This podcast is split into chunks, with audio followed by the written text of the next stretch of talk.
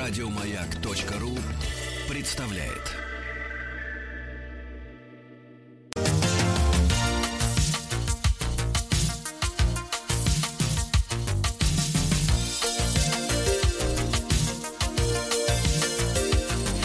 Сергей Стилавин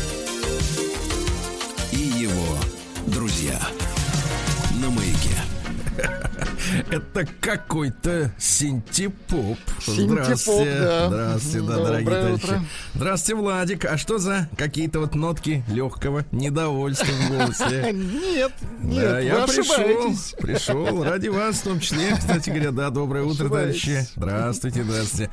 Как, э, на как осень наступила, пар- пар- пардоньте, как у вас? Всё У нас а, прошли, закончились рок-вторники, инструментальные среды и кавер-четверги. Вот так вот. А, закончились. Закончились вместе с летом. Вот так вот.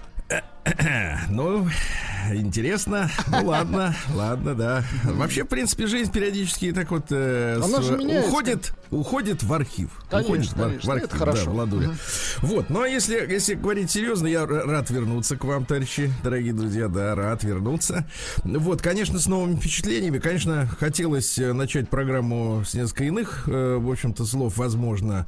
Но так она, жизнь, вносит свои коррективы. Друзья мои, вчера ну, такой день у нас был э, насыщенный, да, и день знаний, и так далее, и тому подобное. Вот, и э, не стало трех людей в один день, да, которые, с которыми, в общем-то, у многих из нас связаны а, ассоциации, вот, и, и приятные, и теплые, и, и такие Памятная. Носталь- ностальгические, да, ностальгические. э, Не стало Ирина Печерникова. У нее, кстати, сегодня день рождения был бы. Вот, э, замечательная актриса. Да, и Борис Клюев, э, Борис Владимирович, его тоже не стало. И не стало Владислава Петровича Крапивина, замечательного писателя детского. Помните, да, и фильмы, и спектакли, и книжки его, вот, на которых люди росли без Гарри Поттера. Вот, такая, такая вот, э, в общем-то, вчера э, история произошла. Ну, давайте, а теперь давайте перебьемся да к текущим событиям, да? Вот такая.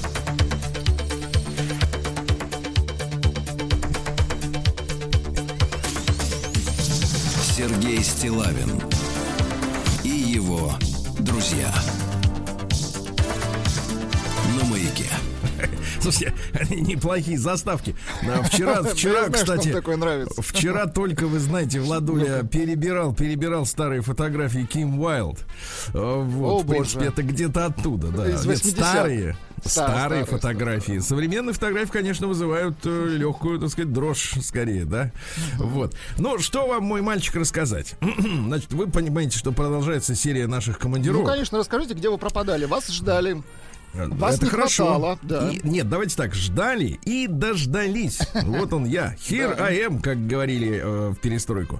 Так вот, товарищи дорогие, ну, у нас, да, надо чуть-чуть Владуля потерпеть, да, потому что командировки по... Но это не э, последняя командировка, просто это хотите сказать была. ну, во-первых, да. Если уж быть откровенным, да. Ну вот. А, собственно говоря, побывал э, на этот раз я с нашей блистательной командой и Рустам Иванович. Представьте, Рустам Иванович приехал. Вот Удивительно, это-то как он находит время для командировок. Вот удивительно. Реально удивительно. Действительно, это вот это если Вы- есть вы- чему-то вот удивляться. Вы-то известный бездельник, а вот Рустам Иванович, он работает, он работает. Да, да, да, да, с утра до ночи. Ну, хоть немножко поспал, э, Рустам Иванович. Да, так вот, побывали мы в Воронеже. И недалеко от Воронежа, километрах в, э, в 40, есть Нововоронежская атомная электростанция. Мгм, Вы понимаете, да. что у нас большой проект с Росатомом, да, называется это все это «Страна Росатом». Э, И мы, на самом деле, я вот для себя решил, что, конечно, я мужчина уже не юный, скажем так, мягко говоря, хотя в душе все мы, естественно, и так далее и тому подобное. Вот, но для меня очень важно вот в, этой, во всей теме, во всей этой истории разобраться, потому что я, ну, можем такую прелюдию, что ли, да? Естественно, как и э, все люди, которые родились там в 70-е, вот нас и, и те, кто раньше, естественно, всех нас коснулся Чернобыль, да, вот. И, наверное, где-то, где-то в, в подкорке это давно сидело в, желание разобраться, да, разобраться в технологиях, в причинах, э, в каких-то вещах. И, может быть, это одна из таких причин, которая меня, э, по, по, так сказать, подстегнула согласиться участвовать в этом большом нашем проекте, для того, чтобы посмотреть, как это это все устроено, потому что одно дело это учебники, ну, я уж не беру э, фильмы, которые размещены в Ютьюбе, там можно все что угодно встретить. Например, подкоп, сделанный из Соединенных Штатов Америки, э, инопланетяне и так далее. Можно там все это найти, можно найти сухую информацию, но мне очень важно было э, и сейчас является поговорить с э, реальными живыми людьми, да, которые вот сейчас работают в этой отрасли. Я, кстати, очарован. Вот уже не первая наша поездка. И ты знаешь, Владуля, мы с вами же, вот вы знаете, за последние годы, э, за последние, наверное, лет 30 уже как, э, растеряли понимание слова интеллигенция. Ага. Сегодня интеллигенция это синоним плаксивого, э, вот, избалованного, изнеженного и абсолютно недовольного существа. Ну, депрессирующего. Такого, а, да. Ну, существа, которое недовольно, требует, значит, вот себе чего-то и так далее и тому подобное. То есть вот худшие качества, которые вообще, в принципе, могли бы быть, да. То есть интеллигенция сегодня это э, знак равенства диссидент. Ну, по большому счету.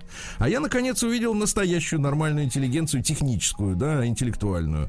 То есть, действительно, очень приветливые люди, очень грамотные, очень компетентные. Действительно, с ними интересно, интересно общаться. И вот те города, да, которые выросли вокруг э, ядерных наших объектов, там действительно до сих пор, вот знаете, царит такая атмосфера, ну, может быть, я, я скажу так, полусоветская, полуностальгическая, когда по улице ходят не, ну, скажем так, тени от пивника к пивнику, uh-huh. понимаете, да, или на рейв, или еще куда-то, да, а вот, вот таких там нет, понимаешь, uh-huh. я вот реально ни, ни, ни разу не встретил вот, за время нашей поездки в таких местах людей с каким-нибудь, например, ну, мужчина, например, с голубыми волосами, как Артемий Лебедев, понимаете, или женщина какая-нибудь испещренная нелепыми наколками. Ну, в общем, нет вот, знаете, бездельников. Вот в этом смысле, понимаете, да? То есть мне кажется, что люди придуряются из-за того, что они бездельничают, и у него не, не, нет любимого занятия кого-то в жизни, да? А здесь очень грамотная, технологичная такая публика, в хорошем смысле слова. Слушайте, я на самом деле хотел одну, две вещи сегодня сказать. Во-первых, вы знаете, масса фантастических фильмов, где какие-то объекты, да, ну, связаны, например, с ядерными делами, делами угу. или с инопланетянами обязательно, или еще что-то, вот обязательно какой-нибудь такой центровой объект, где, например, какой-нибудь реактор, да, или где живет искусственный интеллект, да, вот что-то такое, центр какого-то мозга, да, вот этого иноземного, или, например, какого-то там э, запредельного нашего понимания, обязательно светится голубым таким тускло-голубым светом, знаешь, да, вот ну, кино. такие вот киношники это. придумали, Свечение, конечно. Ну, да, да, да. А на самом деле я увидел это свечение в реальности. Ничего себе, ну-ка давайте. Де, и знаете, как это получается? Оказывается, после того, как, ну вы примерно представляете, друзья мои, да, что такое ядерный реактор? Если говорить таким вот э, обывательским языком, это кипятильник. Uh-huh. Ну, по большому счету. ну так, то есть э, ядерное топливо, оно греет воду. Вот. Uh-huh. Ну и, соответственно, греет, греет, греет, оно вырабатывается, естественно, со временем, да. Но вот вам для статистики, чтобы вы просто при, представляли, мы же на прошлой неделе побывали, э, так сказать, в рамках большого тест-драйва на нашем ядерном ледоколе Арктика, ага. который сейчас сюда, ходовые испытания проходит э, в Питере, э, вот, на Балтике. Ну и шлю им большой привет, кстати, всему экипажу и там, так сказать, всем научным сотрудникам. Так вот, э, вот, чтобы вы представляли, э, ледокол такого класса, чтобы, если он ездит, э, ходит, извините, ходит на дизеле, да, то ему надо заправляться раз в месяц. Ну, понимаете, он выжирает топливо. А ядерный, э, так сказать, э, ледокол 6 лет Есть разница, конечно. Разница существенная, да, 6 лет не заходить на заправку. Но неважно. Так вот, э, значит, а в конце концов все равно эти стержни вырабатываются и, соответственно, дают тепла уже не так много, как это надо по регламенту, и они отстаиваются в специальном бассейне, э, где несколько лет они остывают. Кстати, несколько лет uh-huh, они остывают, uh-huh. Владуля. Так вот там именно в этом бассейне так. Э, под толщей воды там 4 метра, uh-huh. они внизу, если выключить свет, Светятся. Именно так и светятся. Ничего вот этим, себе. Вот этим голубым да, светом. То есть это свет остывающих э, ядерных угу. стержней. Да? Вот. А самое главное, что я вам хотел сказать, ребят, сегодня, и потом перейдем к вашим письмам. Я смотрю, заждались уже люди. Ждут, ждут письма, да. Да, да, да. Сейчас, сейчас, конечно, есть новенькие. Ну что вы, все есть. Так вот, минутку терпения. А, значит, я заметил, что есть такая история. Наши, э, ну скажем так, э, люди не очень любят разъяснять общественности, что да как. понимаете, да? Мгм. Особенно профессионалы. Ну, профессионалов нет задачи а, работать э, с, давайте скажем э, прямым языком, с лохами. Ну, потому что Э, С лоха... электоратом, так? А, Нет, нет, электорат другой, но, но лохи это люди, которым надо. Ну вот я вам приведу пример. Человек, который хочет управлять ядерной станцией, ну вот сидеть и дежурить, да?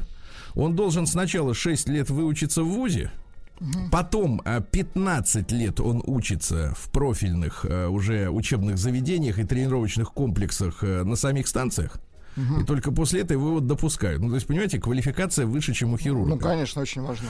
Да, и ответственность огромная. Конечно. Поэтому невозможно людям э, через приемник, ну, в общем-то, наверное, надо иметь э, определенные таланты, да, переложить э, всю эту сложнейшую информацию на, на язык простых людей. Я к лохам, товарищи, причисляю и себя самого. Не думайте, что я плохо думаю о других и хорошо о себе.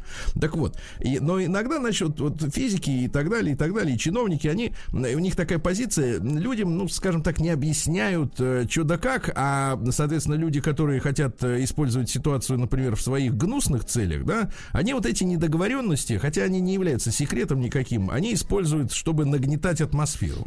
Вот я сейчас разведу атмосферу ногами, как говорит э, певица. Так вот, э, значит, все вы знаете...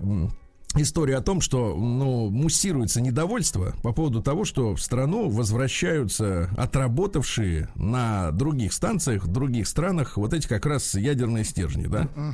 Ну и начинается вот это, страну засирают, значит, т-т-т-т. А никто же не объясняет им. То есть, я не знаю, может, и объясняет, но там, ну вот я вот сейчас простым языком объясню, что происходит-то. Э, давайте, на самом да-да-да, деле. интересно. Почему возвращают-то? Да потому что, когда на станции вот эти стержни вырабатываются, то там в процессе работы, как раз в них, в этих ядерных стержнях, э, именно в процессе работы, иначе это никак не сделать. То есть реактор является фабрикой по производству оружейного плутония. Понимаете? А, Это получается, что он несколько лет работает, и в это время там, как бы, в результате химических э, всяких процессов образуется оружейный плутоний. Фактически. То есть это сказать, безотходное, вы хотите да, да, сказать? да, А, вот именно, вот именно, вот это и надо людям-то объяснять, а то, знаешь, вот у них складывается ощущение, что мы будто мусор к себе какой-то забираем. Мы забираем переработанные стержни, в которых образуется уже то, что надо для оборонной промышленности. Так что, товарищи, давайте перебьемся, перейдем к, пи- к письмам. Давайте.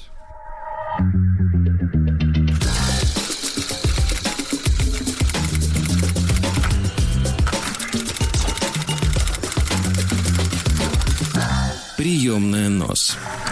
Народный омбудсмен Сергунец. Ну что же, у меня, конечно, я вот читаю заголовки писем, которые ко мне пришли за последние только сутки, которые я систематизировал. Есть письмо про жену, есть письмо от дальнобойщика, есть 16 фактов того, что Петр Первый был подменен во время командировки. Это нам тоже нравится. Да. Так, что еще? Вот есть заголовок, э, значит, такой: посмотрел ваш большой тест-драйв с женщинами, которые хотят мужика, зарабатывающего 500 тысяч. Так. Ну и наконец, давайте все-таки вот письмо по следам, по следам вчерашнего дня знаний. Давайте, давайте. Вот пообратите внимание, у меня даже парочку их есть.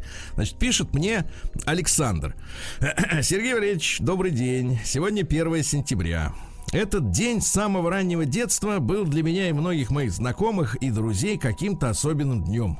Начало осени, как и начало года, никогда не оставляло никого равнодушным, в разной степени каждого, но тем не менее. Сейчас я работаю учителем в школе одного из провинциальных городов. Работа не очень сладкая, особенно в эти дни, но мне она даже нравится, порой очень нравится. Тем страннее, училки, привет, видеть подобный пост э, в рекомендациях ленты ВКонтакте. А теперь, значит, фото, значит, пост, я его действительно раскрыл, там фотографию улыбающейся тетки. Зовут ее Ирина. Значит, э, пост такой. Ура, ура, ура! Наконец-то это свершилось. Буду целых полдня дома одна. Тишина это просто чудо. Поздравляю всех родителей с этим чудесным днем. А дальше прекрасные э, хэштеги. Два я ва- вам прочту, они говорят обо всем. Хэштег первый. 1 сентября. Хэштег второй. Выгнала. Выгнала. Отвратительно, конечно. Дальше звучит. продолжает. Александр. Это что за отношение к школе, как к организации? Неужели школа превратилась в некое подобие манежа для младенцев, куда можно отправить, в скобках выгнать, чада на полдня? Э, полдня пишут э, раздельно орфография автора сохранена. Это имеется в виду этой женщины Ирины. Угу. Выгнана, выгнать, значит, на полдня только для того, чтобы остаться дома одной. Не в этом ли основная проблема нынешнего поколения, которое резко стало никому не нужным? Я вот ходил в школу за знаниями, а воспитание получил дома. Очень благодарен тем своим учителям, пишет Александр, которые помогали родителям воспитать во мне того, кем я вырос. Но и тем, кто не мешал, тоже благодарен. Не могу даже представить, чтобы мама или папа выжидали того момента, когда меня с братом можно было бы сбагрить на полдня из-под опеки. Давайте попробуем выяснить, значит, аудитории маяка, ну это все понятно. Значит, а я хочу сказать, что тут ведь, видите, основная какая проблема. А, а, тетка Ирина-то, она ж не работает. Ага. Понимаете, весь все-то проблема в том, что вот посмотрите, мы очень часто видим этих вот мамочек, да, которые, значит, их спрашиваешь, вы чем занимаетесь? Она такая, я воспитываю ребенка. Вот, а воспитание это заключается в чем? Значит, папаша колымет, да? Вот, он, значит, содержит всю эту компанию теплую, правильно? А у мамочки одно удовольствие сбагрить, так сказать, выгнать из дома ребенка, да, и дальше продолжать отдыхать, куражиться и так далее. Но это, значит, полбеды, да, это просто у нас письмо ну, условно говоря, с цитатой, э, так сказать, из поста откровенной мамаши, откровенной, недалекой и безграмотной. Потому что действительно, ну, чему может научить э, мамочка своего ребенка, если она не может полдня написать без ошибок? Ну, понимаете, да? Это просто позорно. А вот другой я вам прочту. Вечером в догонку прислали мне скан, э, тоже из социальной сети. Это вот на тему Дня знаний. Работаю в школе. Сегодня на линейке обнаружила бесхозного первоклашку. На линейке он один, без взрослых, не может найти свой класс. Ну, такое случается. Беру его за ручонку, иду по учителям первых классов, предварительно узнав фамилию потеряшки. Все учителя в один голос. У меня такого в списке нет. Поднимаюсь в приемную. Там выясняется, что действительно нет у нас такой фамилии первоклашки. Походу понимаю, что в нашей школе учатся его старшие брат и сестра. Малыша отвожу на первый торжественный урок. В личном деле брата его нахожу телефонный номер мамы. Угу. Номер заблокирован. В социальной сети находим мать. Угу. В социальной сети, прикинь, телефон не работает. Да Она да. сообщает свой актуальный телефонный номер. Сейчас развязка. Так. Я ей звоню. Разговор следующий, что она сообщает.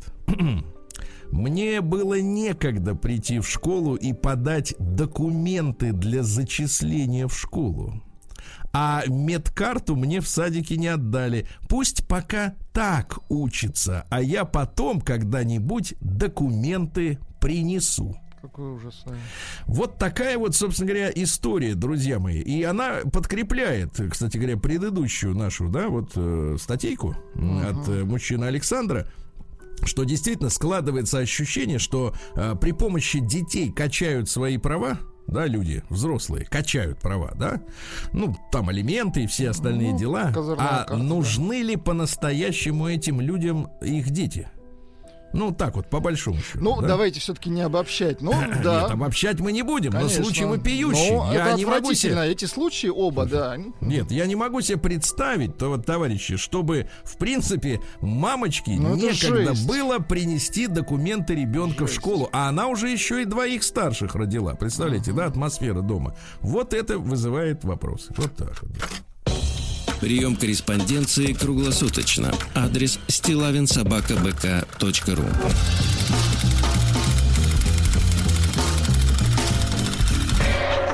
Фамилия Стилавин 2 Л. Да. Ну и давайте по следам большого тест-драйва. Мы, у нас uh-huh. действительно есть традиция на протяжении многих лет э, демонстрировать автомобили, которые у нас на тесте женщинам. Они своим взглядом оценивают, да, у них есть такая оценка, даже если не разбираются в автомобиле. Подспудно мы у них спрашиваем, сколько надо, чтобы мужчина зарабатывал в месяц, чтобы женщине было с таким мужчиной комфортно. Uh-huh. Не на Тверской, не в переулке, где там самые дорогие бутики, да, мы это спрашиваем. Мы спрашиваем это просто вот как бы в Москве. В поле.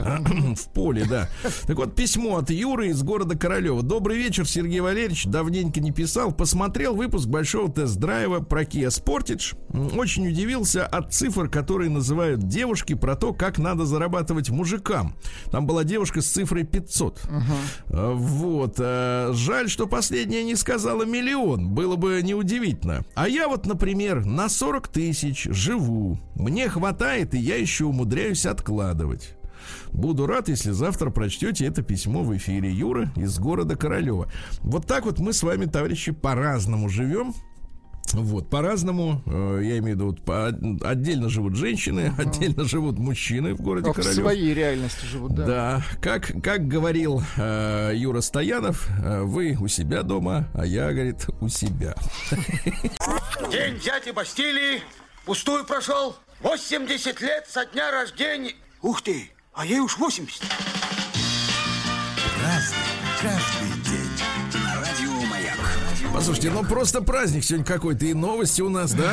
Все живьем, Собственные, да, и, и спорт живой. Алексей Валерьевич, вот скажите, я просто не вижу его. Он в маске, как? Переменился? Нет, в маске я чувствую по голосу, что что-то давит на глаз. Волосья да. отросли. Единственное, что могу сказать. Да, надо обкарнать, обкарнать.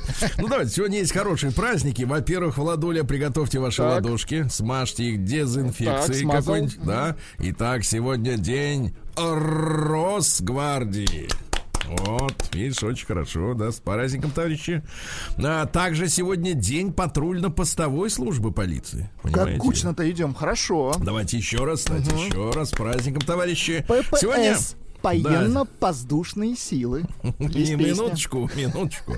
Значит, дальше. Сегодня День независимости Приднестровья. Так. Ну, значит, смотрите, а я вам сейчас напомню, как все это дело-то получилось. А дело получилось следующим образом. Значит, вы знаете, что Молдова, как они говорят, а как мы Молдавия, угу. вот, она, соответственно, на двух берегах Днестра, да, справа э, там промышленный центр, и там смешанное население, там много русских, украинцев, евреев, кого угодно. Со всей стороны люди приезжали, чтобы строить производство, да. Uh-huh. А с левой стороны, значит, классическая молдавская, так сказать, красота, вот, э, которая решила перейти в свое время там на румынский язык, да, ну и так далее. Uh-huh. Так вот, э, в 90-м году ведь они объявили свою независимость. Еще был жив Советский Союз.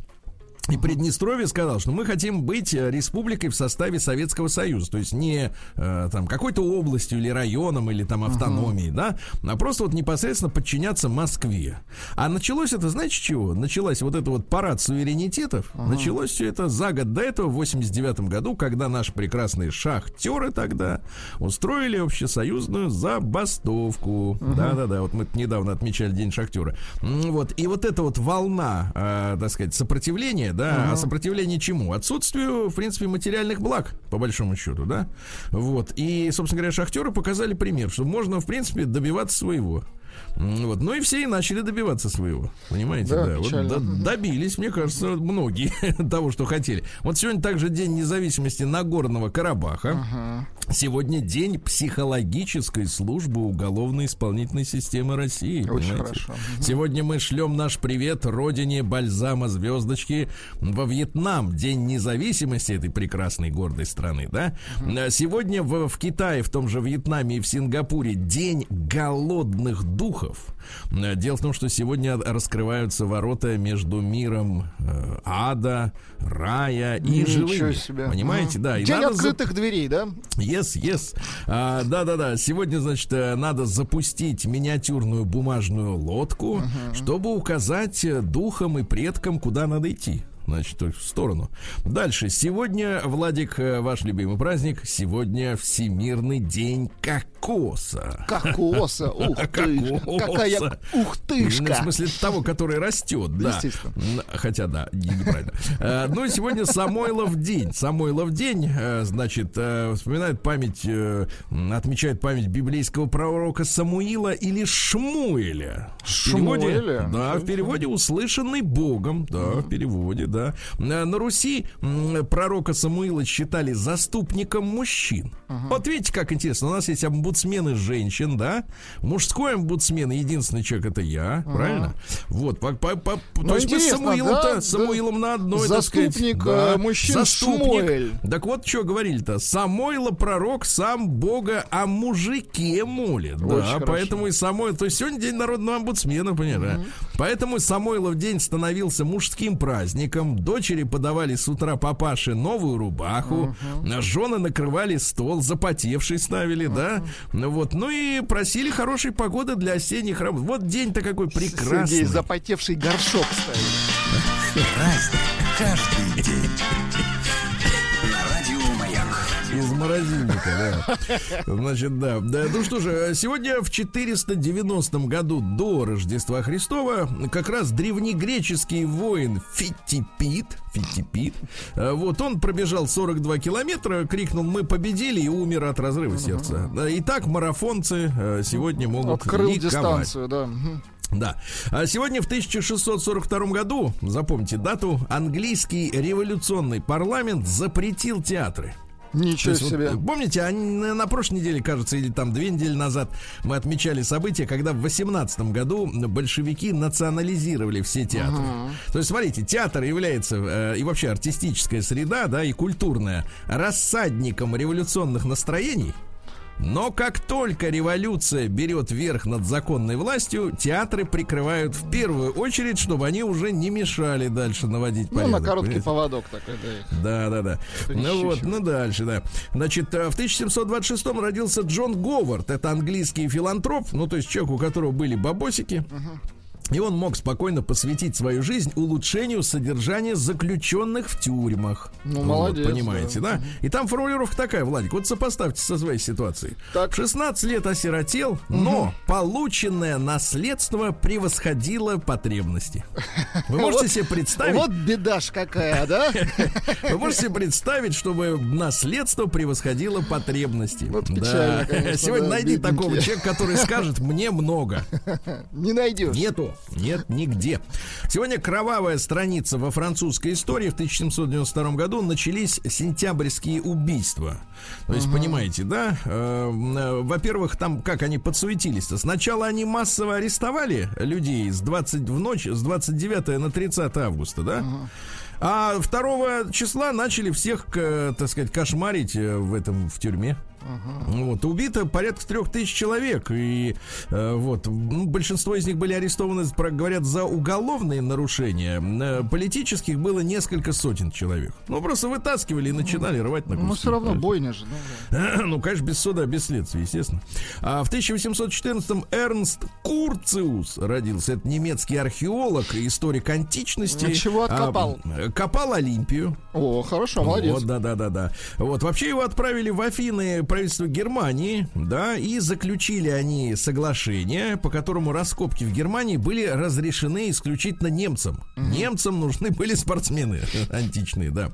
А Поль Вьель, вот такая фамилия, Вьель. Красивая, да. Есть бывает в муку, этот А этот Вьель. Вьель. Да, в 1854-м французский инженер, он изобрел бездымный пероксилиновый порох. Понимаете, да, Это на удобно. основе нитроцеллюлозы. Вот нам сейчас вот эти вот, как кто это там, Евроньюз рассказывает сказки там или что-то, что, мол, типа э, в этом, в Ливане селитра это взорвалась или что-то вот в этом роде, понимаете, да? Вот. На самом деле, конечно, мы понимаем, что не селитра, правильно? Сама она по себе-то не может взорваться. Так вот, новый, а бездымный порох в три раза мощнее обычного, понимаете, полностью сгорал, соответственно, пуля летит как быстрее. И правильно? дальше, да. Быстрее. Вот. Ну и целлюлоид, целлулоид по- получился из этих все из этого сырье, понимаете, шарики для настольного тенниса, они Это как раз, важно. кстати, э, то есть что ж, может шарик-то взорваться? Ну, Это может надо. плавиться и капать. Пим, Да, да, да. пим, пим. Да, э, в 1870-м французская армия во главе с императором Наполеоном III капитулировала и сдалась э, в плен э, немцам у крепости Седан. Кстати говоря, именно по этой крепости и называется тип автомобилей Седан, что Ничего вы не. Да-да-да, вот с багажником сзади.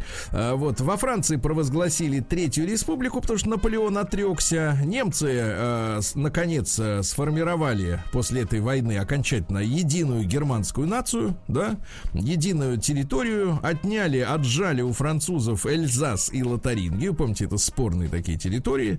А, потом, после Первой мировой войны, и у них опять отняли Эльзас и Лотарингию. Ну, там вечная история, да, это. В 30 там, в 40 году они опять себе забрали Эльзас и Лотарингию. До сих пор там живут немцы в основном, да. Вот, и, кстати, отличный Отлично Гевюрц- живут, да? Гевюрцтраминер там отличный Отлично поспевает. живут, Да, да, да. согласен. Вот, очень хорошо. А Что же у нас дальше? В 1878 родился Вернер фон Бломберг. Это немецкий генерал-фельдмаршал, военный министр. Ну и что же, его в 1938 году, что интересно, сместили с поста в результате спланированной операции по дискредитации. Ему подсунули невесту. Так. Он был очарован. Знаете, тут вот как-то читал у женщины в откровениях. Значит, мы знаем, как нажимать на мужские хотелки.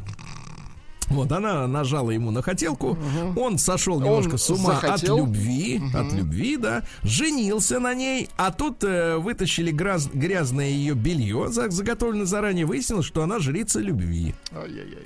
Но это тщательно скрывали до женитьбы. Ну, понимаете, Сожгли именно- романтика. нет, а, нет, на то есть работе. вся операция была сделана для того, Ну, чтобы его как да. раз сместить. Да, то есть вот не на, ну, когда надо, что-нибудь никогда не остановится. Ну и что дальше?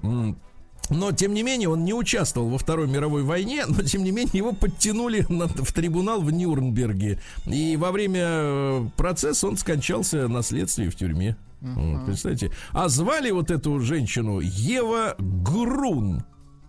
Да, и фамилия это не очень, я согласен. Грун. Она работала массажисткой в салоне собственной мамаши. Да, представляете, семья такая нормальная. И теща отличная. В принципе, да-да-да. Вот такая вот история. А, в 1885-м произошла бойня в Рок-Спрингсе, это Америка. Это было массовое убийство, а теперь, внимание, китайцев. Китайцев белыми рабочими иммигрантами, да, которые произошло на территории Вайоминга. А причина какая? Значит, расовая напряженка, понимаете, Не, да? не поделили рабочие места, что ли? Типа? Вот, да там была, значит, местная компания, э, вот, они, соответственно, э, пригласили китайских рабочих, которые, ну, как обычно, вводятся, получали меньшую зарплату, ну, чем белые. за так, понятно. Начали выми, вы, ну, так сказать, вытеснять, естественно, да. Белые, так сказать, посмотрели на это дело. Мне, кстати, новое слово, предложение. Вот мне не нравится слово белые. Знаете, сейчас не надо говорить черные, да? А ну мне и белые тоже не надо. Не, а у меня есть замена адекватная. Ну-ка. Бесцветные. О боже. Как вам? Есть цветные и а есть бесцветные. бесцветные, да, всех под одну лейку. Вот, ну и там история такая, что мятежники сожгли 75 китайских домов, где они жили, да, а женщины подбадривали своих мужиков. Давай, давай, сейчас мы работу получим нормальную. Да, вот такая вот, такая вот, ребятушки, история, да. Сегодня у нас э, в 1887-м Александр Иванович Савицкий родился, наш замечательный хирург-онколог. Вообще один из основоположников онкологии в Советском Союзе. А, Его в 15 году призвали в императорскую армию. Он был начальником московского эвакуационного пункта. Вот. Опубликовал, кстати, за всю свою жизнь 80 научных а, работ. А, Занимался хирургией пищевода. Вот. Ну, в общем, много новаторских. умница, да. Да, да, да. А, Сегодня в 1900 году первый рекорд России был поставлен в беге на 100 метров. Вот, Владик, вы же бегаете. Бегал, Ну, бегал, от да. дождя, я имею в виду, от Да, дождя. от дождя, да, по Да, вот скажите, вот примерно там, при- 100 метров, плюс-минус. 100 да, 100 метров, метров. ну это, Ну, ну, минуты 3-4. быстро. Быстро. А- а теперь давайте сравним. Давайте. Значит, э, сегодняшний рекорд э, Гусейна Болта, Гусейн, э, вот, у него, соответственно, э, 8,69. 8 секунд, Подождите, 8 69 секунд 100 метров, ничего себе. быстро. А, Да, Петр Москвин, который как раз вот 120 лет назад поставил российский рекорд, бежал э, за 12,6. Понимаете, да? Но все равно вам с вашими тремя минутами... И с вашими тоже десятью минутами. Ну, я вообще шагом. А, в 1908 году э, Валентин Петрович Глушко родился. Наш Так. тоже замечательный академик, создатель ракетных двигателей. Да, Э, вот. Очень ну и хорошо. 1974 года он стал гендиректором НПО «Энергия» и комплекса «Энергии», «Буран», да, вот, ну, ближайший соратник э, Сергея Павловича э, Королева, да, мужчина элегантный. Кстати, если вы видели фильм «Укращение огня», да, ну, классное кино, оно, кстати, есть такое ремастированное, то есть с хорошим звуком, Да, HD. фильм. Да, хорошее кино. Там он Лавров. тоже показан, показан, как Королев к нему однажды ночью приехал и говорит, а давайте мы делать, э, они называли морковкой двигатели, да? Давайте, говорит, составлять их вот пять, э, пять морковок сразу. Помните, там история да, была. да, они да, все да. время планировали, что вот будет один как бы движок, и он должен давать э, тягу, да? Он говорит, а давайте мы с- с- по краям еще четыре прилепим. Вот, и все поехало, да. Э, В 1909-м Илья Абрамович Фрес, э, кинорежиссер, вот фильм «Вам и не снилось», в частности. Шикарное кино, да. да, кино, да. Да, и «Чудак из 5 Б» тоже хорошее кино. А, В 1909 году родился Харо Шульце Бойзен. Отличная фамилия. Ничего Это себе. немецкий, кстати, антифашист. Да, да, да. Он был служащим германского министерства авиации, вот, и в Красной Капелле, помните, зам- замечательно было, он был старшиной, то есть наш человек геройски погиб. вот такая история. День дяди Бастилии пустую прошел. 80 лет со дня рождения. Ух ты, а ей уж 80. Разный, каждый день. На радио Маяк. Так, товарищи, сегодня, э, Владик, наша с вами надпись появилась в Ну-ка. 1922 году на заводах Генри Форда. На входе появилась надпись «Любой, от кого будет нести запахом пива, вина или более крепких напитков, ждет немедленное увольнение с работы». Это мы называем волюнтаризм. Вот именно, а как работать? В 26 сухую. году родился Евгений Павлович Леонов, замечательный актер, да, э, вот. э, Слушайте, ну, на самом деле, мы, мы можем радоваться тому, что у нас э, есть любимые актеры, и это не один человек, не два и не десять даже, но в том числе и Евгений Павлович, конечно, один из них. Да, он, кстати, поступил в авиационный техникум имени Серго Орджоникидзе, вот, а на третьем курсе именно авиационного техника, техникум поступил на драматическое отделение Московской экспериментальной студии, которую руководил Ростислав Захаров, балетмейстер, кстати, Большого театра. Вот. Ну, а потом его приняли в Московский театр Дзержинского района, выступал на сцене театра имени Станиславского. Вот давайте несколько я вам цитат из Давайте. Евгения Павловича, да? Счастье, вот мне кажется, вот это самое четкое. Счастье – это жизнь без страха, без ожидания и предчувствия сложностей и несчастий. Красиво. Мне кажется, сказано, да. очень, да, очень правильно. А в, 40, в 28 году родился Хорас Сильвер. Дайте-ка нам Хораса. Да, он, кстати, ему один из э, папаш музыкального стиля фанк. Да его вы что? Начинал, кстати, Владуля как тенор-саксофонист, а затем говорит, не, хочу на фортепиано. Да, молодец. Да. Ну так, свингует. Ну, друзья мои, сегодня 90 лет со дня рождения мы отмечаем великого композитора нашего, советского, российского, русского, какого угодно, Андрей Петру, Павлович Петров. Но он гений, Да. конечно, да, согласен. Ну, давайте я на музыке просто прочту вам название. Вообще, там 80 фильмов, более чем 80 фильмов. И, конечно, вы узнали мелодию из «Я шагаю по Москве», сейчас она звучит, да? «Берегись автомобиля», «Зигзаг удачи», э, вот, «Укращение огня», кстати, он там писал музыку, вот, космическая наша Одиссея, да? А, служебный роман «Гараж», э, «Белый бим, черный ух», «Осенний марафон», о, бед- о бедном гусаре замолвите слово, «Вокзал для двоих», «Жестокий романс», э, «Забытая мелодия для флейти», для флейты, да? Вот такая вот, Ну, ну, гений, великий композитор, гений, да. великий, да. Да, Валентина Осиповича Гафта также с днем рождения поздравляем. В 35 году он родился, да. М, Поздравляю. Ну и да. поэт замечательный, поэт. Почитаете? Да, Да, вот, пожалуйста. Зачем ты, Миша, так орешь? Не надо, дальше неприлично. Вот это Боярскому. хорошо. Да. А, Да, Олегу Ефремову. Олег, не век, полвека прожито. Ты посмотри на рожу-то. Ну, в принципе, мне кажется, что вот актерское, так сказать, сообщество, оно э, побаивается. Побаивается, да. Как бы что ни написал. В жанре короткий метр, короче. Да, сегодня в 44 году Джордж Буш сбит над Тихим океаном э, японскими зенитчиками. Вот, э, его спасли моряки с американской подводной лодки, представляете? Ага. А если бы не спасли, не было бы Джорджа Буша. Ага. Вот, в 44 году родился также великий наш актер и замечательный. Рад э, вспоминать, э, что знаком лично, конечно, шапочно, но тем не менее Александр Георгиевич Филипенко. Великий, великий. Энергетика просто сумасшедшая. И Шикарно, глаз горит невероятно, безо всяких спецэффектов. Да. Вот, а я даже не про мастера и Маргариту, а просто, да. Вот, мне, мне очень нравится, ребят, посмотрите его монолог про безбилетника. Если нет билета, а ехать хочется. Да, вот сегодня в 45-м году как раз родилась, друзья мои, Ирина Викторовна Печерникова. Ее вчера вечером не стало. Тоже замечательная актриса и красавица. В 46-м году родился... Кто же у нас родился-то в 46-м? Билли Престон родился. Знаем такого. Есть такой? Это у нас э, клавишник и вокалист, он с кем только не Он работал, как очень многим сессионный. помогал, да, именно в Да-да-да. записи. Да, И даже Элтону Джону, фина- пи- пианисту, помогал. И Аретти Франклин, и Роллингам, и Битлам, и Бобу Дилану. Но, к сожалению, пил и наркоманил. Давайте послушать, как вот в, в- в перерывах. Как играет алкаш, давайте. Эх,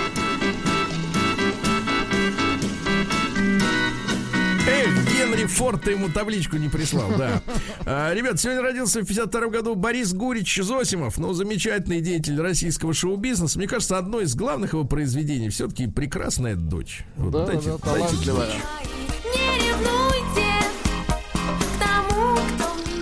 Да, да, да, не, ну Да, прекрасно, когда да. вот так вот э, поют-то. Конечно. Елена Игоревна Проклова родилась в 53-м году. Красавица. Ну да, да, да, и вся, все дела.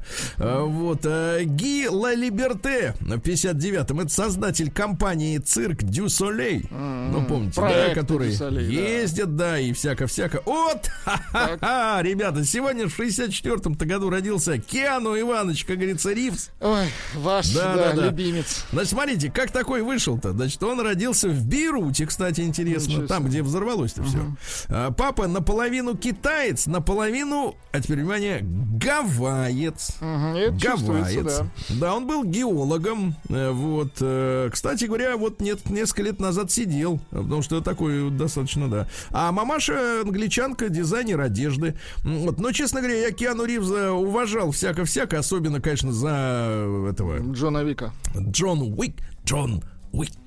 Ну, это да, как пол- говорили китайские. Да, но э, там особенно убийство конем, которого взяли за э, шары. Именно ради этого и взяли туда. Да, да, да, да, да. Так вот, но фильм, который я посмотрел недавно, я написал обзор у себя там в Инстаграме, да, под названием, Со- как он, Союз, нет, погоди, фильм, фильм, фильм, назывался он, э, это самое. Союзники, может. Нет, союзники это нет, это другой, это Брэд Питт э, тоже по- Ну, в общем, он пошел глубже. Да-да, про русскую мафию, где, оказывается, в мафии роднятся через женщин, которые перекрестно допрашивают мужчин. Да. Ужас, друзья мои, ужас, позор. Э, Ленокс Льюис, замечательный английский боксер, тяжеловес, олимпийский чемпион 88 года. Александр Поветкин, Саша, с днем рождения, в 79 году родился. Э, Вот, Алексей Александрович Чадов родился. Тоже, вот Поздравляем. видите, молодец, молодец, да, Чадов родился. Ну и что у нас сегодня? Э, Сегодня, в, э, так сказать, э, в 2001 году в Москве на Болотно открылась скульптурная композиция Михаила Шемякина «Дети жертвы пороков взрослых». Там есть проститутка с головой жабы. Хорошо. Вот, и Хорошо. остальное. Алкоголизм есть. Да, Алкоголизм а это что самое интересное, есть лженаучность, понимаете? Очень хорошо.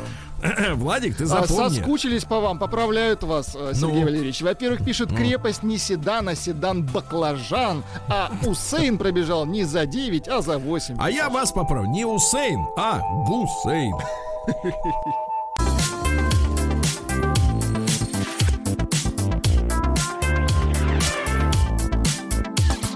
Сергей Стилавин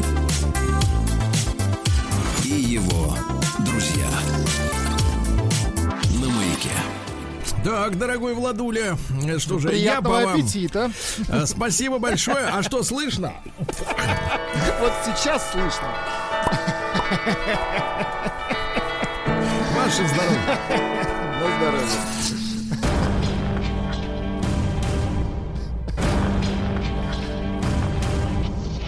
Новости региона 55. Как-то, может, я отвык или...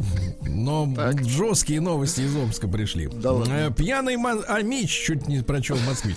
А, Пьяный Амич сбежал из больницы с разбитой головой, чтобы ограбить э, человека в, соседней, в соседнем дворе.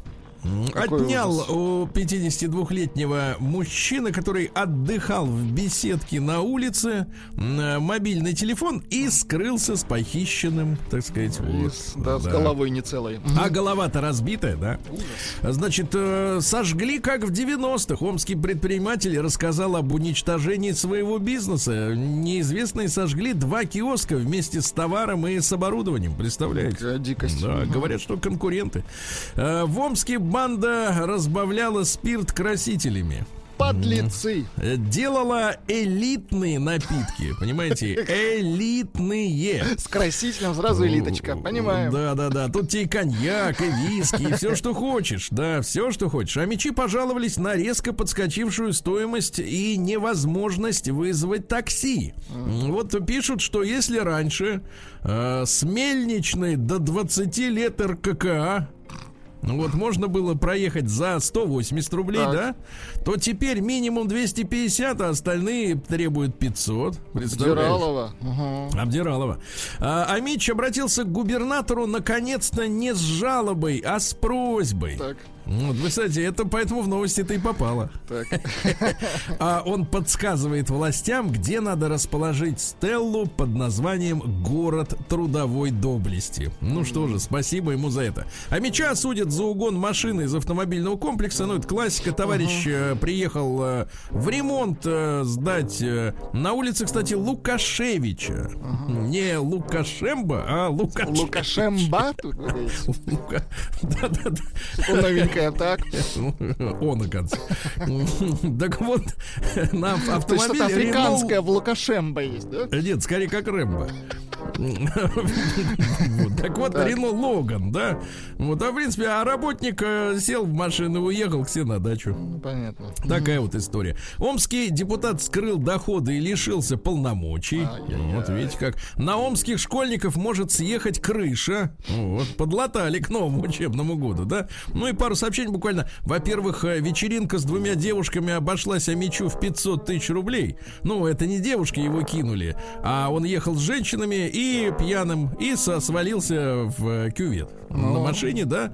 А- И, наконец, э, давайте пару сообщений буквально. Э, Давайте одно даже, самое Давайте главное. одно. Амичка, которую в темноте сбила машина, Так, отсудила 350 тысяч рублей. И не у темноты. Вот что главное. ой, понимаете, как хорошо-то. Я не то, что сбила, а то, что отсудила. Отсудила хорошо. Сейчас я у тебя отсужу. Сергей Стилавин и его друзья на маяке. Ну что ж, я смотрю, с басом продолжаете работать, да? М, С электрическим басом. Да, да, хорошо. Исследователи рассказали, какие специалисты в стране э, больше других довольны своей зарплатой. На первом месте разрабы. Я, вы посмотрели этот прекрасный сериал? Разрабы, да-да-да, смотрел. Неплохо, неплохо. Devs по-английски, devs, да? Разработчики, да? Так вот, разработчики довольны больше всего. На втором месте директора. Ну, и- им грех Им сложно, правильно? да, расстроиться в своей же зарплате. Вот. Ну а из людей, которые трудятся, так сказать, э, вот медработники довольны. Вот. Ну хорошо, хорошо. Главное, чтобы доходили до людей деньги обещанные, правильно? Ну, Вот. э, 17 московских пар сыграли свадьбы ночью под луной. Вы представляете? Вот слушайте, а почему не жениться как людям, а? Да это вампиры, наверное. А смысл ночью жениться? Британская журналистка Хей... кто? Да, британская Непонятно. журналистка не очень какая, вот так. Да, а, распространила слухи о том, что россияне чрезвычайно любят укроп, и что якобы наши космонавты испокон веков еще со времен Юрия Сидели Алексеевича на ели укропе, да? укроп, и поэтому у нас укроп, она пишет, что у нас укроп в пицце, вот, а, им посыпают жареную картошку и просто так постоянно жрут укроп. Ужас какой-то, да. Особняк э, в России, в Ростове-на-Дону продадут за 5 рублей. Главное, чтобы его отреставрировали. Хорошо. Тоже хорошо, да. Россияне назвали самые нелюбимые школьные предметы. Ну-ка. Вот, да посмотрите, ну все то, как и есть. Как и да. Химия, математика, физика, Химия естественно. точно, да. Вот. А человек, который, вот на Пушного посмотри, он любит физику. Ну, это же не наш человек. Ну как, не, Не наш, наш. Не наш, да, Сейчас не наш. при- придет через пару часов. Придет и придет, но не наш. Видишь, он же любит их. Хорошо. Значит, дальше. Россияне высказались, что 30% рабочего времени они тратят на туфту. Вот, На может, и ерунду. пла- может и платить только за две трети, а? А. Нет, а почему И- не платить за или- туфту? Это что же работа? Ну, туфта. ну, Да кто в той про- платить? Просто по, Банкой? по сниженному тарифу. Да, За потому что туфта была. Да, дальше. Вдоль подмосковных магистралей убрали незаконную рекламу и мусор. Это хорошо. Оленька Бузова рассказала про свой идеальный выходной. Значит, э, проснуться среди леса, сходить В в, земле. баню и посмотреть кино на свежем воздухе. Господи, ни- ничего больше не надо для счастья, видите, людям. Дальше, э, что же еще? А, ну и давайте закончим вот таким сообщением. Э, Россияне ищут на распродажах э, Алиэкспресс микрофоны, блестки и Xiaomi. Вот такой. Микрофоны. Все в аудиоблогеры.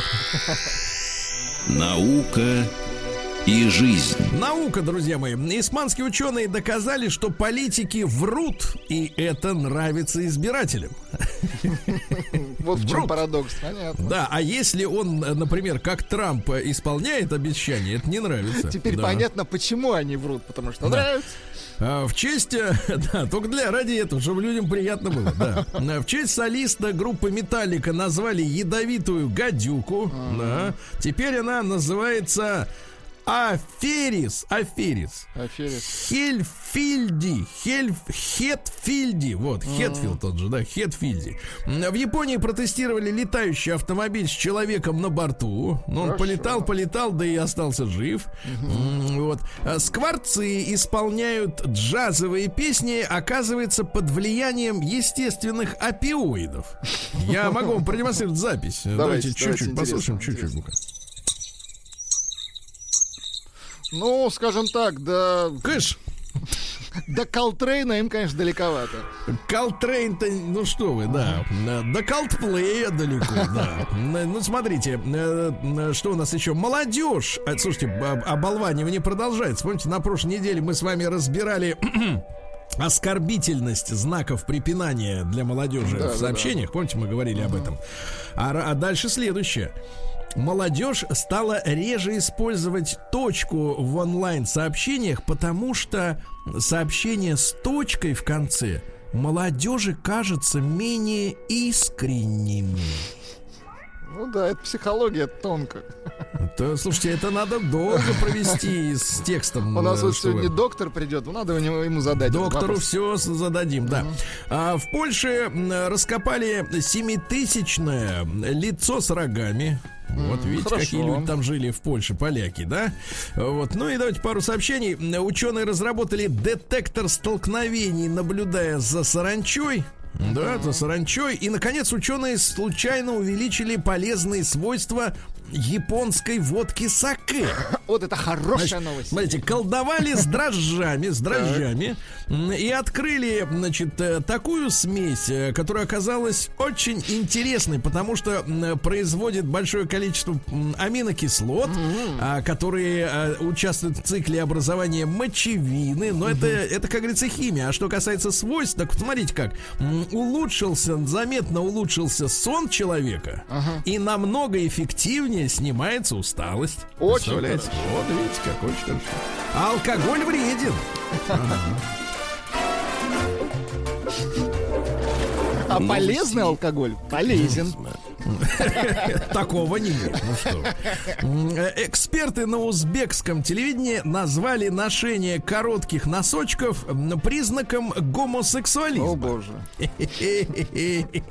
Раньше они, э, так сказать, изучали рваные джинсы, мужские прически, а теперь и короткие носки. Да-да-да. Ну вот все, ну смотрите, специалисты. Узбекские специалисты. Ну, это нормальные специалисты какие, не, не из. Конго же. Вот А дальше. чем вам Конго плохо? Ну, Конго далеко, а где-то под боком, да. Так. А, вот, да-да-да. А, что же, большая часть э, статей в шотландской, в шотландском разделе Википедии была написана подростком из США, который не знает шотландского языка. А, Вы представляете, 20 тысяч статей написал.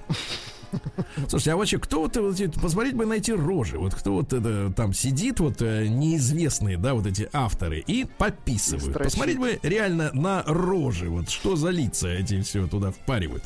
Значит, э, чиновник из Филиппин забыл выключить камеру, веб-камеру. Так. И теперь внимание, смотрите. Значит, инцидент произошел во время видеоконференции. А, Так вот, э, э, э, чиновник э, отошел от камеры, подошел к своей секретарше, сидевшей на диване рядом с компьютером. И пристроился. Вот. Так. И подставил ее. Нет, неправильно, подставил ей. Э, Как это правильно? Короче, занялся с ней сексом. Ну, понятно. Теперь хотят уволить, представляете? Подошел и начал заниматься. Вот подлец, а. Да. Мужчины из Канады создали новый дизайн купальника мужского. Так. Ой, за Чад Саско. Дизайнеры. Фамилия. Чад Саско. Вот. Из Торонто придумал бикини для мужчин. Короче, этот, представьте себе, трусы. Так. А дальше идет вот, э, как бы, как сказать-то, ремень через плечо. Ремень через плечо. Ну вот от трусов прямо От вот как трусов. бы Ну, одна есть штука такая раз. поддержки трусов такой. Ну, да, есть да, ну как у Типа этого, как у Карлсона, да? как у Карлсона, но без мотора и только Без мотора, одна. да, да. Мотор можно под- Стоит, знаете сколько? Ну-ка. 3 300 в рублях. 3 300. Это вот за Фамилия... вот эту бичеву, да, через да, плечо. фамилия. Саско. Вот, мне кажется, очень Я бы не хорошая доверял фамилия. людям, да, Вот. Ну и, наконец, Amazon выпустит фитнес-браслет, который способен сканировать жировые отложения в организме, да. Ну и в Индии змея попыталась сожрать сама себя, но попала на видео и уползла.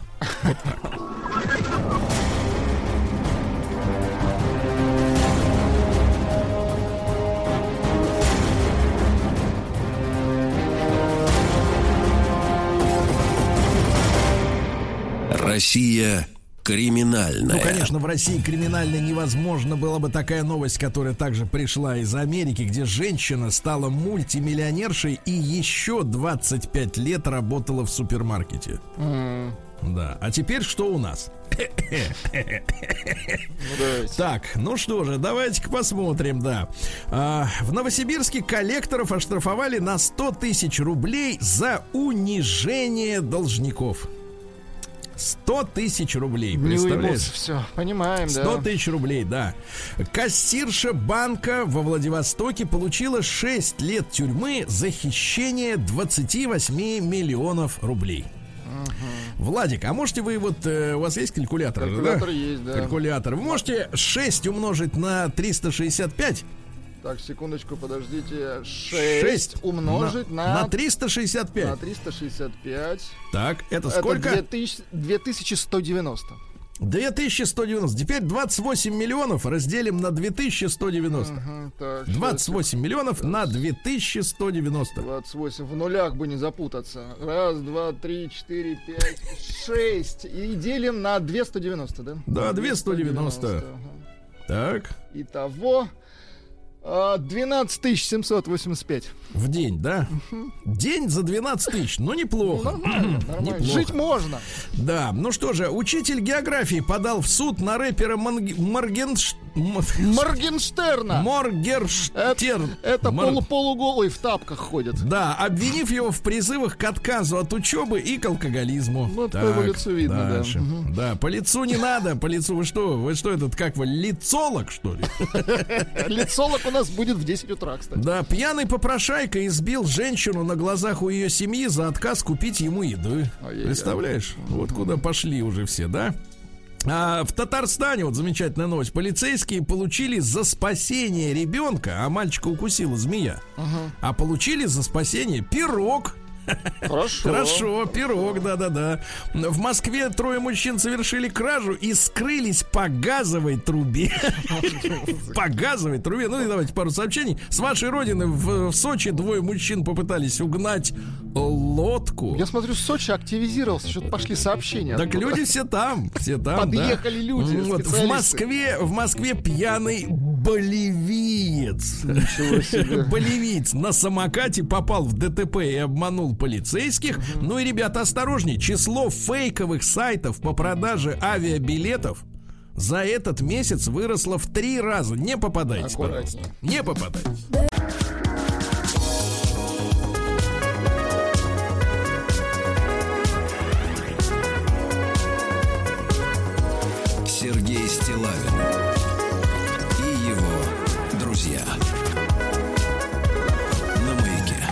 Так, ну что, товарищи, сегодня мы с вами в теме дня обсудим э, нарастающие психозы в обществе, да, потому что, э, ну, э, мы сегодня уже в новостях видели известие о том, что э, точка в конце предложения говорит о неискренности автора, да. Ну, безумие нарастает, и пришла новость о том, что россияне хотели бы скорректировать программу по литературе в школе. Э, 42% россиян отметили, что в школьной программе не хватает э, книги про Гарри Поттера.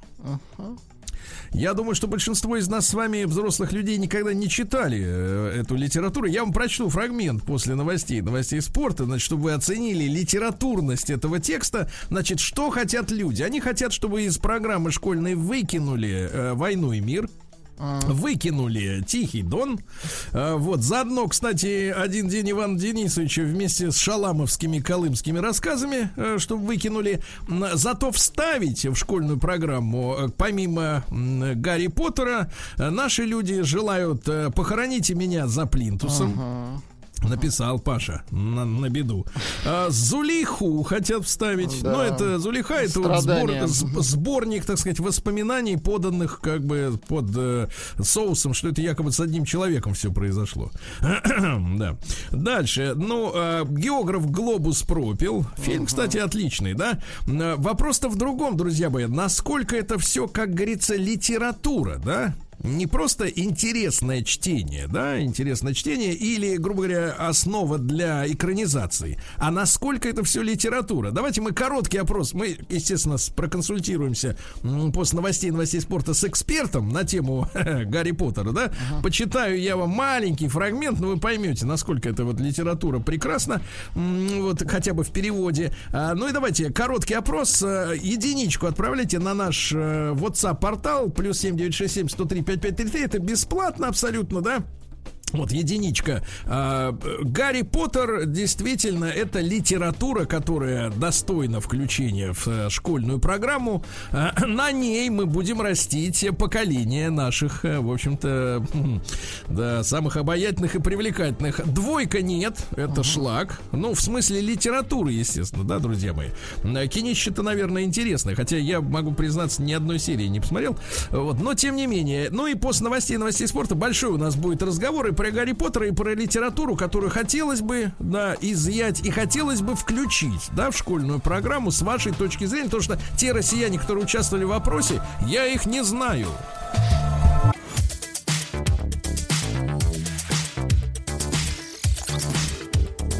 Сергей Стилавин и его друзья. На маяке.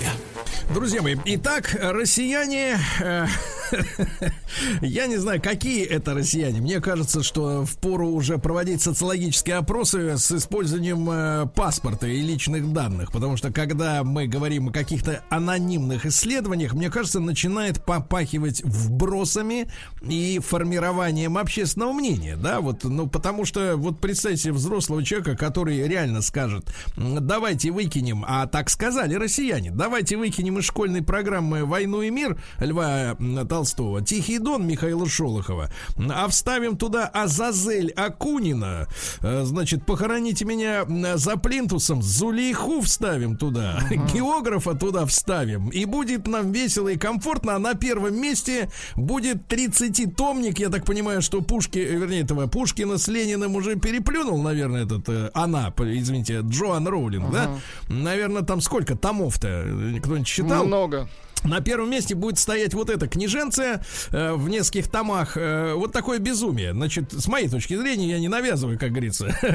Так вот, э, короткий опрос наш продолжается. Друзья мои, единичка на 0 плюс 7 967 103 5533. Вы, это бесплатно, считаете, что Гарри Поттер это литература? Ну, как вы понимаете, слово литература, естественно, не просто интересное чтиво для подростков, а вот именно литература. Двойка нет. Ну и давайте мы по традиции обратимся к помощи специалистов. Да?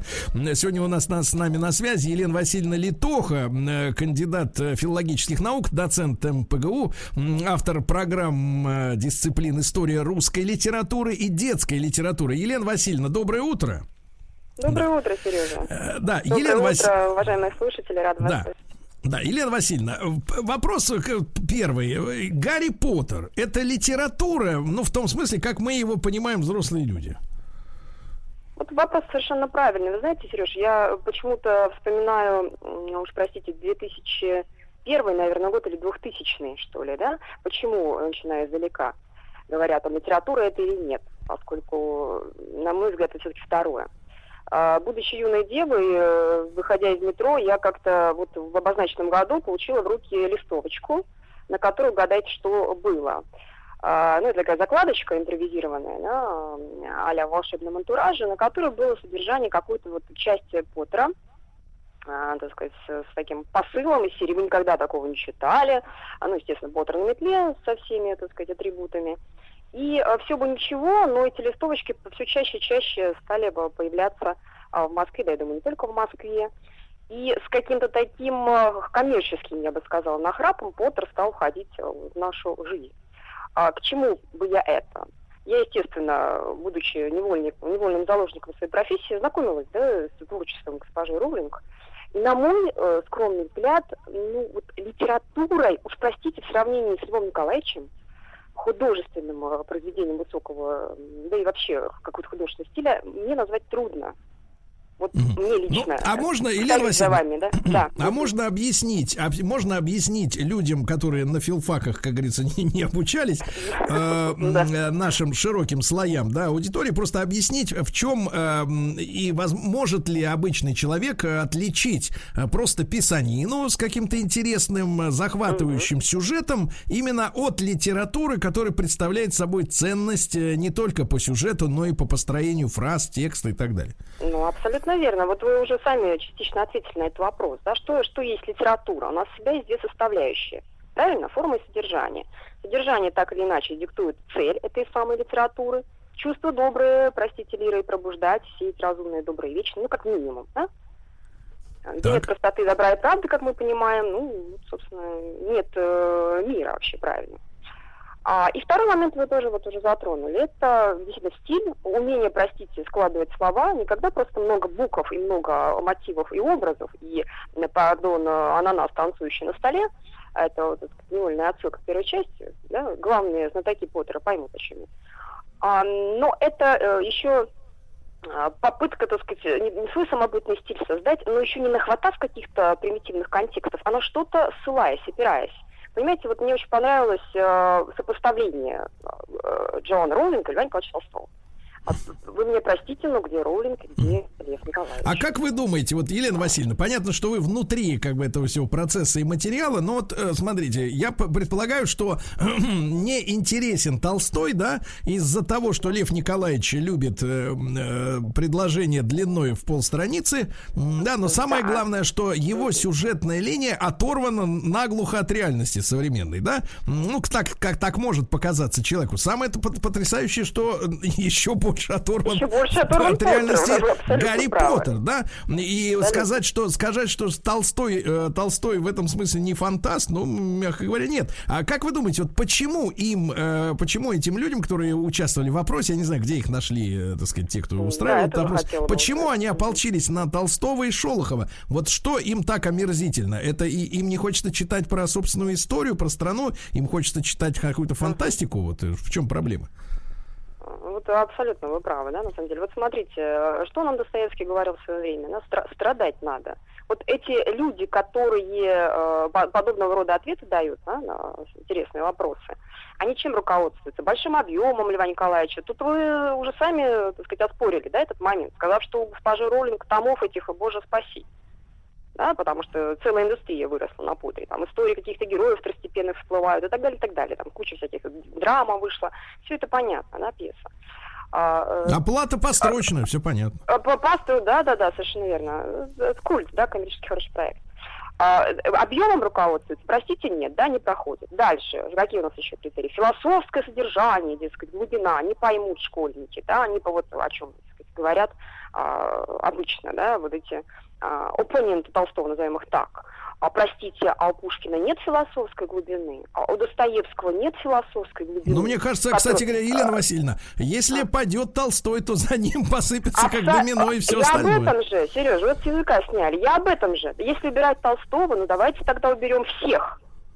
У Лермонтова, что ли, нет той философской глубины или у того же там, да? Да. А, Елена Васильевна, а с- как специалист, скажите, пожалуйста, а действительно, если, если мы все-таки оставим Толстого в покое, да, и посмотрим на Джоан Роулинг как на шутку, э, вот, хотя в последнее время она меня вызывает симпатии из-за того, что ее там гнобят из-за ее позиции по семейным вопросам, да, некоторые, так сказать, отчасти мне она симпатичная, но как человек, а вовсе не как писатель, это разные все-таки вещи. Э, Вопрос такой, а э, что бы вы действительно добавили в нашу школьную программу, которая действительно от советской очень сильно отличается, и, например, тот же, если Пушкин, которого несколько раз упомянули, вот стихотворение, например, «Клеветникам России», да, которое очень, э, так сказать, оно исключено из программы, и, так сказать, э, вот, и люди не понимают, что Пушкин, например, был патриотом, хотя Значит, в начале своей жизни он мог и, так сказать, и балбесничать, да, и, так сказать, и быть оппозиционером и так далее, но в конце концов пришел к, на правильную позицию. И эту позицию школьной программы как раз и удалили, чтобы думали, что Пушкин вольнодумец. Э, С вашей точки зрения, э, может быть, действительно какие-то авторы э, достойны того, чтобы их изучали в школе? Ну, можно сказать однозначно, что авторов достаточно. Другое дело, что они по достойнее Роулинг. Да, вот вчера э, буквально почил, да, ушел из жизни выдающийся, я считаю, автор, да не только я считаю, классик вообще детской литературы Владислав Крапивин. Буквально, да, накануне вашей передачи. А, Почему бы, да, не, не включать, э, вот кто, да, знает Крапивина, вот давайте сейчас я просто, да, мини-опрос проведу, а? Почему бы э, о наших авторах не вспомнить, которые создавали не менее захватывающие, простите, миры, чем Роулинг, у которых тоже есть, а, да, ну, может быть, не, не такие фантазийно яркие вещи, скажем, да, как у Роулинг, но тем не менее. Мгм. А, почему Хорошо. потом был чем не вспомнить? Это если мы об этой волне говорим, да, я уж не говорю о каких-то современных вещах. Да, по мне, э, тот же Иванов, которого вы упомянули, ну, едва ли не лучше будет Роулинг, понимаете? Вот вы упомянули э, замечательный фильм, ну, на мой взгляд, книга, так сказать, тоже, да, не уступает каким-то параметрам, а превосходит, можно сказать, Роулинг во многих. Почему бы она, вот о наших, да, не вспомнить? И в Елена Васильевна, э, Елена. Васильевна, ну вот и, и, может быть, нас обвинят в том, что мы как бы в- выступаем за отечественные в Мгм, ущерб мгм. иностранцам, но я, я просто не в курсе, изучается ли, например, сегодня в школах, э, в современных, э, например, Хемингуэй. Все-таки Ну, вот есть... это вы размечтались, Сережа. Есть Это американская, э, есть, есть, ами- да. есть американская прекрасная, прекрасная настоящая литература, да, А, которая замечательно переведена. И Да. вот, а- опять же, а, а- а вот по- по- поставь этих балбесов читать «Старика и море», они же с тоски засохнут э, через три А, страницы, да, да? ну, я вам отвечу, но есть Брэдбери в конце концов. Да, понятно, что зарубежная литература, которую вы сказали, дается, как правило, в рамках там не классного чтения, редко-редко она в специальной школьной программе, да, что называется, проживается. Но тем не менее, ежели давать, то действительно, почему бы не более высокие культурные образцы. Хорошо, хорошо. Елена Васильевна, спасибо вам большое за, в том числе за моральную поддержку. Елена Спасибо Васильевна вам, Литоха, да, кандидат филологических наук, с нами была на связи, доцент Московского педагогического государственного университета. Спасибо ей огромное, ребятушки. Ну и давайте, 728-7171, наш телефон.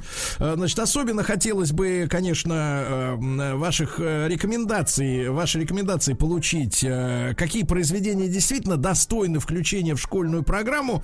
Ну Вот, и что с этим самым э, Гарри Поттером. Давайте, хотите, я вам сейчас вот маленький фрагмент Конечно. прочту? Э, Ну, чтобы Хотим. не голословно, потому что фильм и литература это все-таки ну, э, совершенно разные вещи. Ну, давайте я вам прочту несколько первых строк главы седьмой из произведения. Называется «Гарри Поттер и узник Азкабана». Азкабана. Азкабана. Глава седьмая «Богарт в шкафу».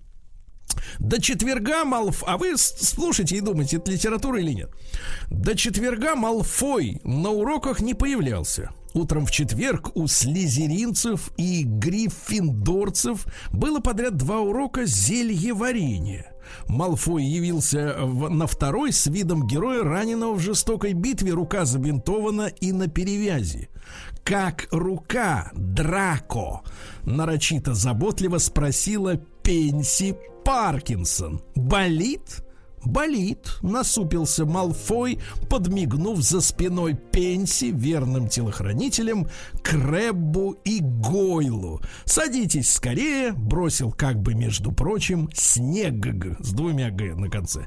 Ну и так далее, и тому подобное. Вот, э, ну, может быть, по этому фрагменту трудно судить, да, но э, и можно даже привыкнуть к этим идиотским именам и ну, терминам. Ну, конечно. Наверное, можно, конечно, если это интересно. Но литература ли это? Ребятушки, давайте, э, плюс 7 967 103 5533. Ваше предложение Действительно, и ваши мысли.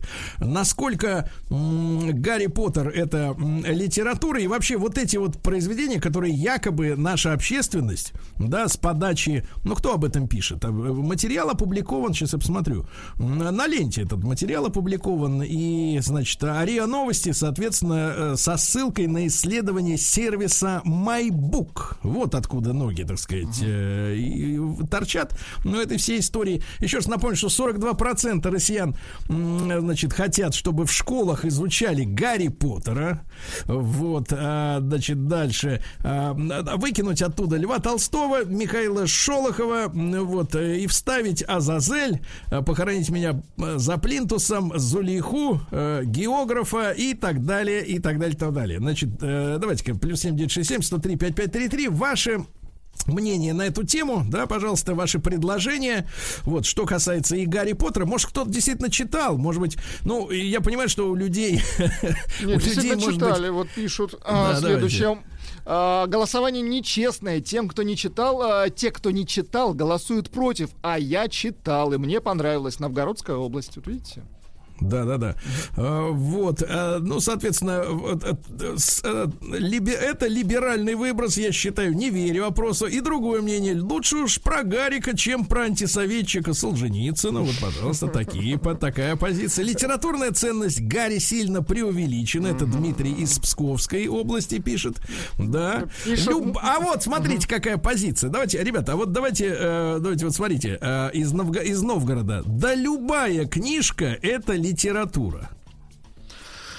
А давайте, да, ребятушки, если есть что сказать об этом, вот давайте, давайте поставим этот вопрос, и вы попытайтесь его сформулировать, свой ответ на него. А как отличить туфту от литературы? Вот это важный вопрос.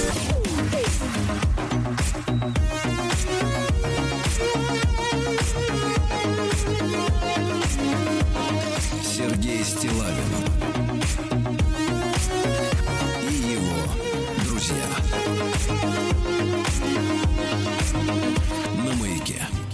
Ну что ж, товарищи, вопрос сегодня э, стоит, стоит сурово. Так называемая общественность анонимная требует убрать из э, школьной программы Толстого, вставить туда Зулейху с Гарри Поттером вместе. Хороший тандем. А Новгород не унимается. Вот смотрите, э, Гарри Поттер, безусловно, качественная литература. Она будет подталкивать детей к чтению. А «Войну и мир» они прочтут, когда вырастут. Слушайте, я, я согласен с тем, что, кстати говоря, э, в принципе, э, школьная программа, по большому счету, убивает желание, э, так сказать, читать те или иные произведения. Может быть, кстати, если представить гипотетически, что Гарри Поттер будет включен в школьную программу, то его перестанут покупать, потому что людям будет все, что сделано в плане обязаловки, да, все вызывает у нас с вами отторжение, правильно? Становится То есть- неинтересно, То есть, да. единственный способ убить продажи Гарри Поттера включить Запретить. в школьную программу, да. Ну или, например, такое. Александр из Ставрополя пишет. э, Включите Джеймса Хедли Чейза. Он от реальности не оторван. Кстати, отличные детективы от английского писателя, действительно, который всю жизнь описывал Америку, но никогда там не бывал и пользовался э, путеводителями, да, в своих, э, так сказать, странствиях. Давайте Лешу из Реутова послушаем. Алексей Владимирович, доброе утро. Да. Доброе утречко, Сергей Да. Валерьевич. Алексей Владимирович, Алексей Владимирович, я, значит, понимаю, что вы мужчина резкий, честный, талантливый. Э, Мы можем все вместе ополчиться против Гарри Поттера, потому что, ну, несмотря на то, что я... Нет, я, ка- я как раз не хочу ополчиться про Так. Гарри Поттера. Я вот, вот э, эксперт ваш уважаемый звонил и спрашивал, где Лев Толстой, а Так. где э, Джоан Роллинс. Лев Толстой, Льва Толстого червячки доели, а Джоан Роллинс Ну, не миллионер. надо так. Так, ты ну, не прекрати, надо. прекрати, Ну, ну, самостоятельно. прекрати. Ну, я скажу, ну, я скажу так. Скажу все очень просто. Не надо ничего исключать.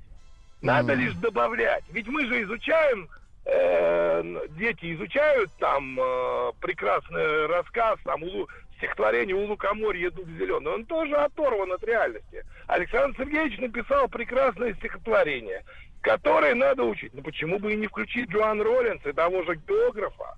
Ну, могу Ну, сказать, скажите, Леша, погодите, исключить. минуточку. Леш, Леш, а, честно, ты, ты что, читал, что ли, это, что ли?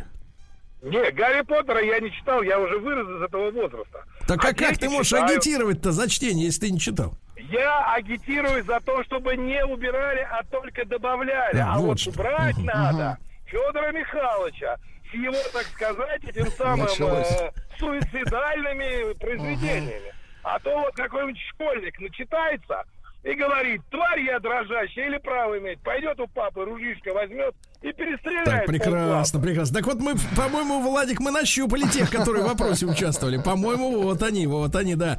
Так, крепче за баранку держись. А давайте Вячеслава отведаем его позицию, да. Скучно Слава, идут. доброе утро, пожалуйста. Доброе утро. Ну, как раз вот очень серьезный вопрос. Вот там вы, естественно говоря, опять, как всегда, все это в шоу превращаете. Но я постоянно задумываюсь, так как вот теперь у меня третий ребенок, да, которого нужно сейчас вот потихонечку вводить э, в интересное чтиво. И вот совершенно правильно, э, пять минут назад Стилайн сказал совершенно правильную вещь, что если читать все по школьной программе, то это самый короткий путь просто возненавидеть литературу. Потому что я помню, да, когда вот тебя пичкали, заставляли для маленького ребенка, ну там, э, Льва Николаевича в каком, классе, наверное, в седьмом или восьмом мы начинаем читать, да? Потом тебя добивали абсолютно э, точно Федором Михайловичем, которого я до сих пор ненавижу как писателя. Вот, э, как бы вот ваше противостояние, я скажу по своим детям, да, как вы любите, а что у вас? Я помню, что вот у меня, например, блестящая образованная дочь, которая прочитала, наверное, все абсолютно, все, что в мире э, было написано, но когда только-только вот э, вышел первый том э, Гарри Поттера, она с таким восторгом, во-первых, она прочитала чуть, ну и на все дети, они просто вот съедают за полтора-два дня, когда, казалось, смотрят, нифига себе, как, как можно вот такое томище за одну минуту прочитать. Они, во-первых, это быстро читают, и вот она, помню, я говорю, ну какие у тебя впечатления? Она говорит, папа, ну там же, вот, вот это, это там столько воздуха, то есть она вдохнула свежий воздух. После, она, вне сомнений, вот я говорю, она блестяще образована, она искусствовед. Но когда она после, и потом, если помните, это же был следующий после «Хоббитов», еще до этого был «Хоббит», все читали. И я понял, что дети мои были в восторге. Это не говорит о том, что это литературное произведение, и его нужно измерять э, мерилом Льва Николаевича. Просто есть, Послушайте, как бы, как всегда, э, иконы. э, Слава, Слава, а вопрос такой, смотрите, ну проглотила за полтора дня, значит, толстенную книгу. М, Вот, э, но э, к, к литературе-то это какое имеет отношение? А может нам тропик рака еще включить э, в, в программу? Сергей, Или просто какую-нибудь порнографию, э, давайте вот- порнографию включить. Знаете, как будут проглатывать? Во-первых, Особенно э, мужская Сереж, часть аудитории. Сереж, Сергей, а, Ну. я уверен, что все ваши, вот сейчас вы рассказываете, что мы в свое время, я примерно ваше поколение, все за пой чит- учит- учитывались Львом Николаевичем и Федором Михайловичем и Гончаром, это полное вранье. Не учитывать, не учитывать. Хорошо. не читал. Хорошо. Слава, давайте еще одно мнение. Давайте Иванечку возьмем за жабры.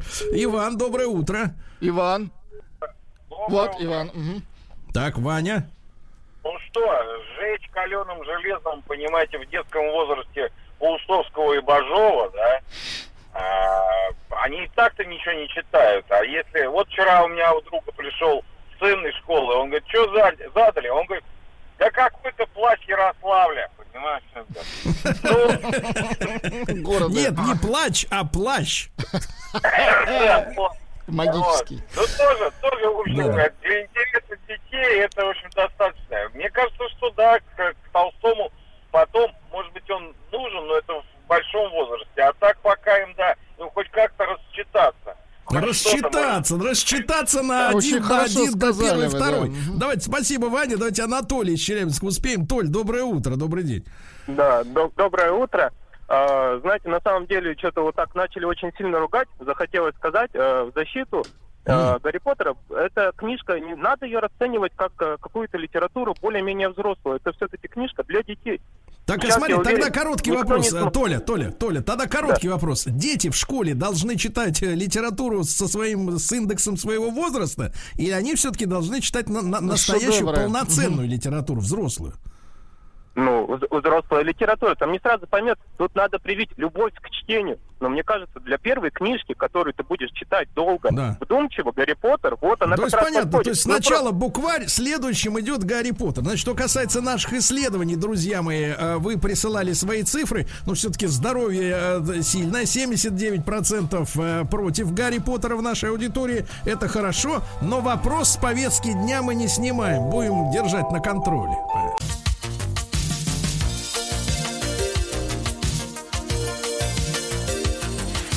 Сергей Стилавин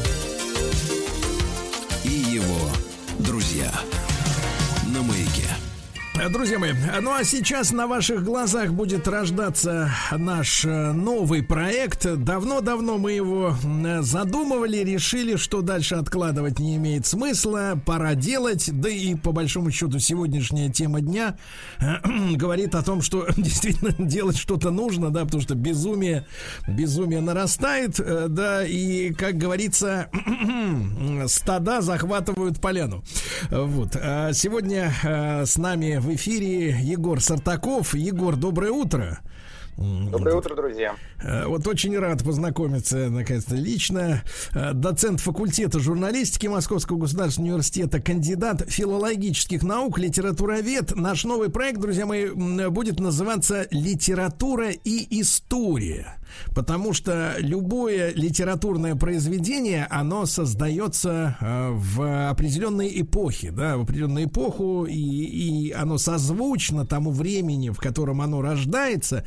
И когда вы читаете, да, вы фактически оказываетесь оторванными часто от э, контекста, да, в котором работал автор. И вот, может быть, э, это, эту пропасть, этот разлом между нашим пониманием мира и пониманием мира автором э, мы будем потихоньку как раз вот э, в, первую очередь при помощи Егора, да, э, так сказать, бетонировать, да. Егор, я не могу не спросить вас, как и доцент, и кандидат филологических наук, э, попросить вас дать краткий, может быть, комментарий по поводу нашего сегодняшнего э, обсуждения, вот этой безумной, с моей точки зрения, новости э, о том, что по данным каких-то интернет-опрашивателей, м, вот россияне, какие-то россияне, я не знаю, кто это, хотят э, убрать из школьной программы Толстого, вот, и Шолохова, но вставить туда Зулейху, э, географа, э, под плинтусом, э, значит, Акунина, и на первое место, значит, вошел э, Гарри Поттер. Вот можно несколько слов ваших личных об этом?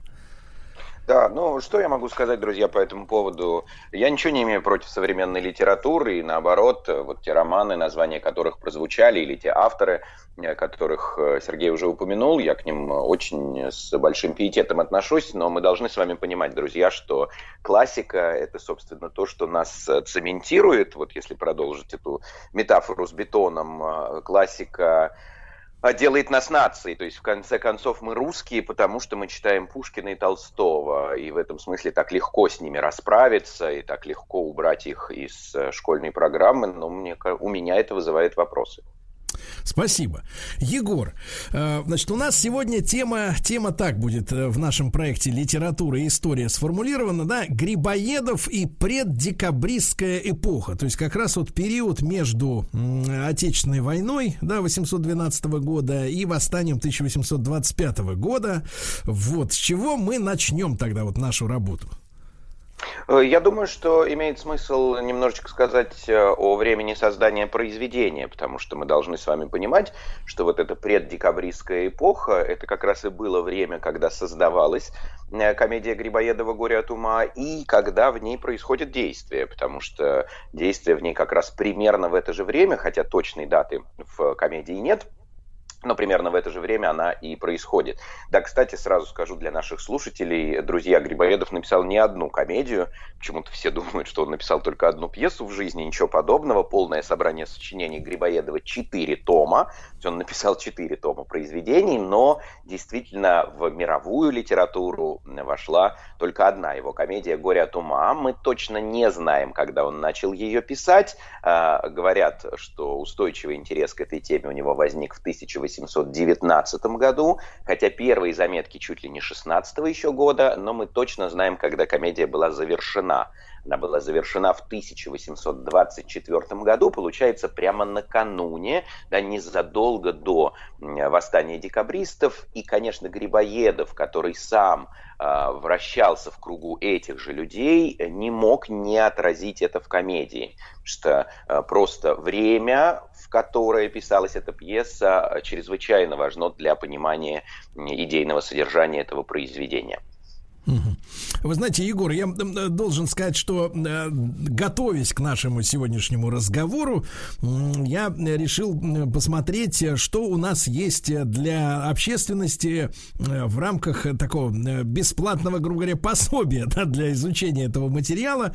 И обнаружил, что в открытом доступе на YouTube есть два, так сказать, продолжительных, там два с половиной часа и второй почти три часа а, видео, а, которые сняты. Один, один фильм снят в 52 году, и второй в 77-м. Это малый театр. Там, э, кстати, Молчалин играл а Борис Клюев, которого не стало вчера, вот как раз.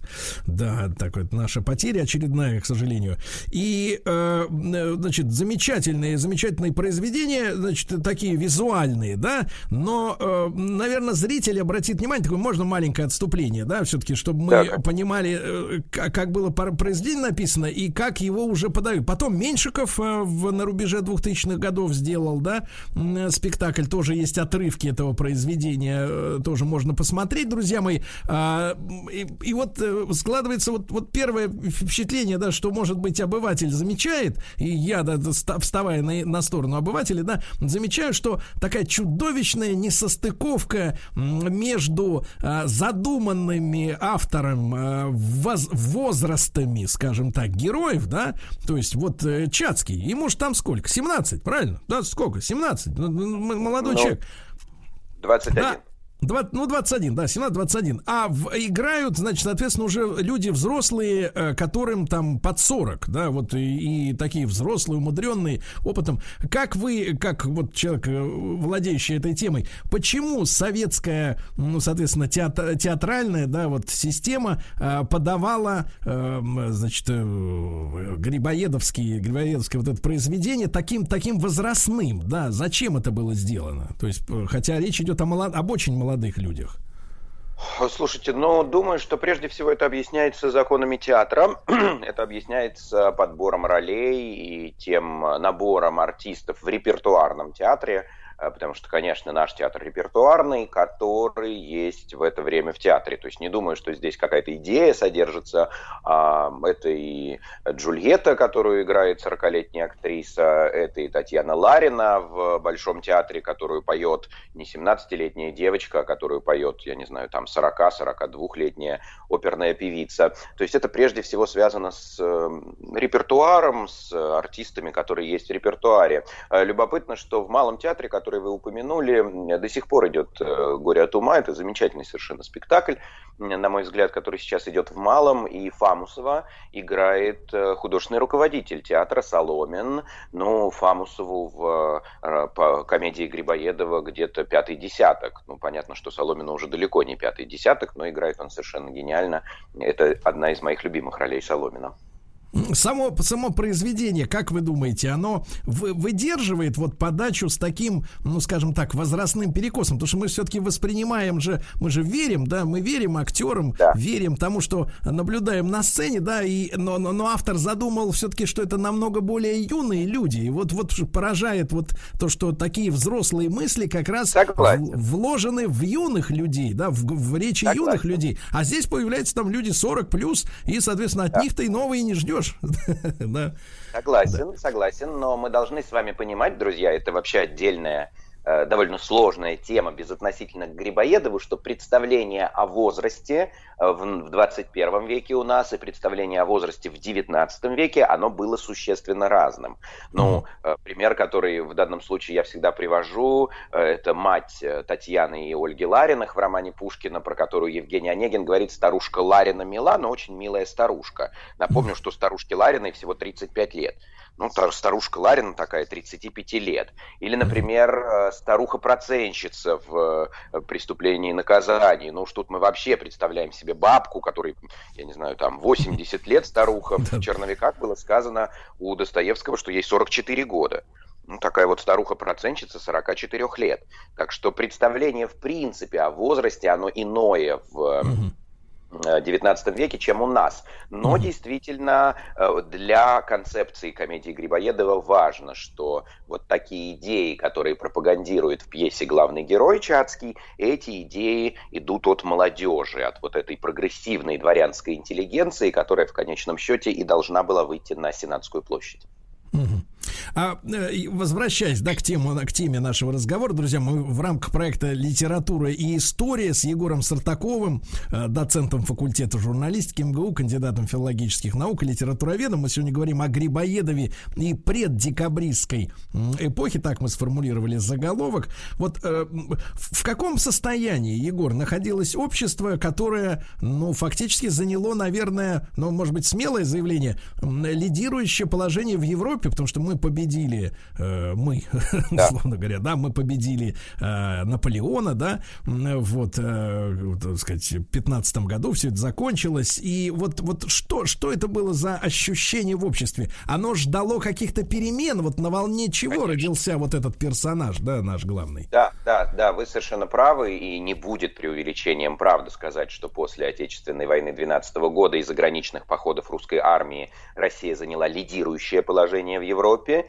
и это было именно время роста каких-то надежд, это было время, когда ожидались какие-то перемены, это было время, когда царствующий император Александр I даровал Польше, а это была часть Российской империи, да, царство польское, да. даровал конституцию, и в 1818 году на открытии польского сейма публично объявил, что конституция будет во всей России, что он дарует конституцию всей стране, и вот оно, это воодушевление, и, конечно, Отечественная война 12 года мощнейшим образом повлияла на возникновение в стране декабристского движения потому что, с одной стороны, это огромный патриотический подъем, который охватил тогда всю страну, а с другой стороны, это же э, война была подлинно отечественная, то есть действительно воевал весь народ. У нас таких войн-то за всю историю было две. Это Отечественная война 12 и Великая Отечественная война, когда воевали все, и в результате эти крестьяне прошли всю Европу,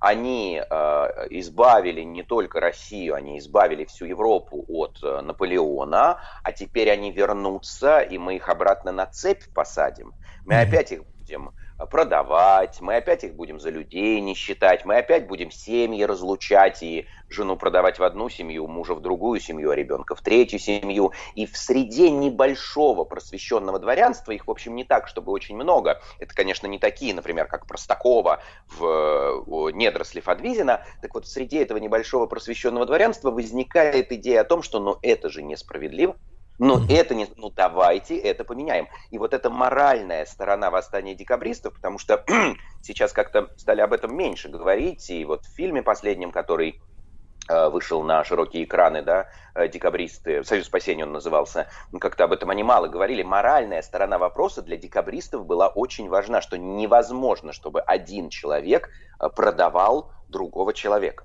Это абсолютно, абсолютно невозможно. А как возникла у них эта идея, то есть а откуда вдруг вот в этой среде эта идея возникла, а здесь, конечно, друзья, это уже предшествующая эпоха, это эпоха 18 века, это книги, на которых они были воспитаны, э, это французские просветители, Вольтер, Дидро, Руссо, Монтескье, кто в конечном счете и подготовили Великую Французскую революцию с ее известным лозунгом «Свобода, равенство, братство» И вот эти идеи через книги э, воспринимают будущие декабристы. Ну и если свобода, то почему тогда он сидит у меня на цепи? Если равенство, то почему я сижу в гостиной, а он сидит в передней? И если братство, то может ли брат так обращаться с братом? Егор, а вот чтобы мы понимали, это все-таки война, да, 812 года, 12-15. Она действительно вот так вот перепахала наш э, э, уклад жизни, да, и э, не только, я хочу просто понять, да, вот, ну, Чацкий, как, э, условно говоря, э, человек, который выражает, да, вот эти передовые идеи, а вот эти все остальные товарищи, да, вот, которые присутствуют э, в, в пьесе, ну, в постановке, да, вот они в произведении, они, э, их не коснулись вот эти вот э, общие, так сказать, общегосударственные, э, общенародные перемены, перемены, они э, каким чудом они оказались, как бы так сказать, не вовлеченными вот в эти новые, так сказать, процессы, которые происходили в обществе? Ну да, когда я говорю, друзья, что вот все общество всколыхнулось, что вот э, э, возникла эта моральная идея о том, что один человек не может распоряжаться жизнью и судьбой другого человека, еще раз подчеркну, э, мы должны понимать, что это небольшая группа молодых просвещенных дворян. Потому что если мы с вами говорим о э, таком большинстве консервативного дворянства, то, конечно, это совсем э, иные взгляды, которые отражает в комедии Грибоедова Грибоедова «Фамусовское общество». Причем, хочу подчеркнуть, э, принципиально важно, что действие пьеса Грибоедова развивается именно в Москве. Потому что если бы, например, это была столица, если бы это был Петербург, то я думаю, что взгляды Чацкого не вызвали бы такого переполоха. Ну, потому что таких, как Чацкий, там было, очевидно, больше, чем в Москве. А Москва более консервативна, более патриархальна, и поэтому так возмущает их э, взгляды Чацкого настолько, что они даже объявляют его сумасшедшим. Конечно, е- Егор, никто Егор, не верит. А, маленькая ремарка. А с другой Да. стороны, под французами-то была именно Москва, и она именно сгорела-то, а не Петербург, да? Вот, Да, как бы. да, это, это верно, но здесь все-таки мы говорим, и, кстати, там в комедии это есть, вспомните, один из героев, полковник Скалозуб, говорит, что пожар способствовал ей много к украшению. Как хорошо, что сгорела Москва, эм, эм, потому что вот, значит, Москва начала заново отстраиваться. Это верно, но все-таки идеологи декабризма, они были в э, Петербурге, напомню, что восстание само произошло в Петербурге Конечно. на Сенатской площади. Тут другой момент, если бы, например, действие было в провинции, то есть Москва все-таки полустолица такая, не столица и не провинция. Вот я думаю, что если бы э, действие комедии развивалось в провинции, и Чацкий там стал в семействе Лариных каких-нибудь, например, э, свои идеи пропагандировать, ну, он бы не отделался сумасшествием, его сожгли бы, наверное. Потому что провинция была еще более консервативна. Там Онегин просто попытался поменять барщину на оброк. Просто поменял э, форму повинности своих крепостных крестьян, и уже его посчитали опаснейшим чудаком. А что уж говорить про Чацкого, который рассказывает все эти жуткие истории. Да. Друзья мои, э, сегодня мы э, с Егором Сартаковым, э, доцентом факультета журналистики Московского государственного университета, кандидатом филологических наук, э, литературоведом, открываем наш э, большой цикл э, литература и история, и вот контекст, э, контекст э, Грибоедов и преддекабристская эпоха, об этом сегодня говорим.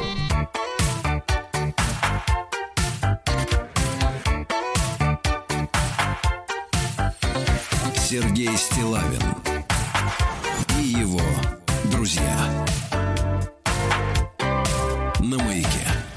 Друзья мои, э, сегодня наш новый цикл э, «Литература и история». Контекст э, произведений, да, в той исторической эпохе, когда он был написан, оно было написано. Сегодня «Горе от ума», «Грибоедов» и «Преддекабристская эпоха». Я рад, что с нами сегодня на связи Егор Сартаков, доцент факультета журналистики Московского государственного университета, кандидат филологических наук и литературовед. Егор, вот такой, может быть, вопрос даже не в, в контексте эпохи, да, а в целом, как вы, как вы от, относитесь к тому, что в горе от ума блистательный, да, ну, скажем так, идеализированный, да, идеализированный, э, иде, почти идеальный молодой красавец э, Чацкий, да, сталкивается с целой галереей, ну, говоря по-молодежному, придурков.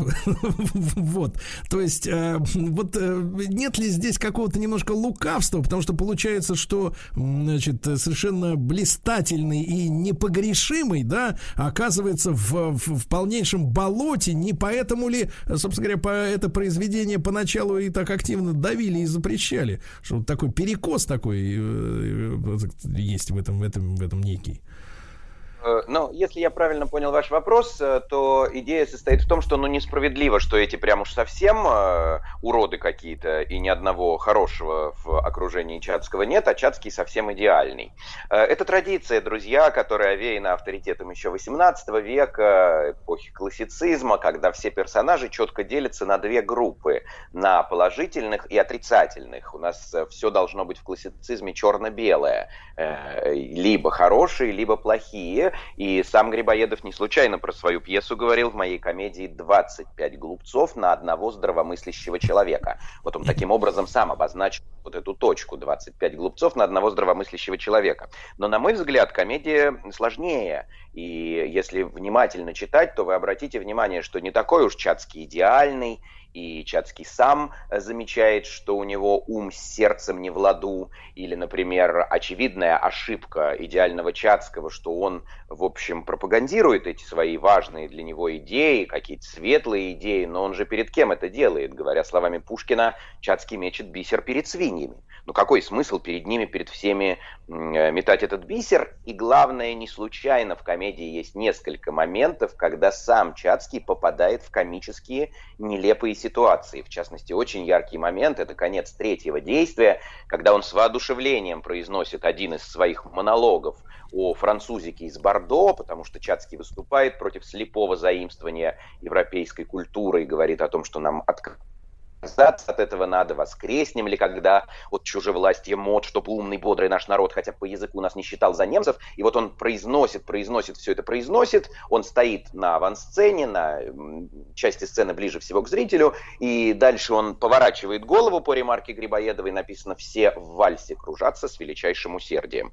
Они уже все э, забыли давно про этого Чацкого, у них уже пляски начались, они уже, мужчины по карточным столам разошлись, перед кем ты это мечешь? Да не перед кем, собственно, Путина. И с противоположной, друзья, стороны, если посмотреть на фамусовское общество, ну, тоже не сказать, что прям уж такие они уроды. Вот если взять э, основного антагониста Чацкого, Павла Афанасьевича Фамусова, ну, по-моему, он совершенно очаровательный. Мы уже говорили о постановке в Малом театре, и Соломин его таким и играет. Фамусов заботливый отец, он правда переживает из-за своей дочери, как у нее жизнь сложится. Да, конечно, он в своем мире пребывает, и он считает, что вот, ну, э, есть показатели э, известности, которые приняты в его мире. Там покой, богатство, честь. Вот такого мужа нужно выбирать. Не по любви нужно же э, замуж выходить. Но все равно он, правда, заботливый отец. Или, например, очень смешной и эпизод, и как-то, мне кажется, его, ну, никак Чацкого нельзя оправдать. Вот мы говорим, идеальный, идеальный Чацкий. Напомню, что по сюжету Чацкий уехал на три года. Где-то три года он был, мы не знаем где. Вот он вернулся в дом Фамусова. Он уверен, что все так же его ждут. Он уверен, что Софья по-прежнему в него влюблена. Но ведь Софья не случайно говорит своей служанке Лизе, что три года он не писал, у него ни, ни строчки от него не было. Но да. чем это объяснить, кроме как не черствостью Чацкого? Ну, что-нибудь-то написать можно было.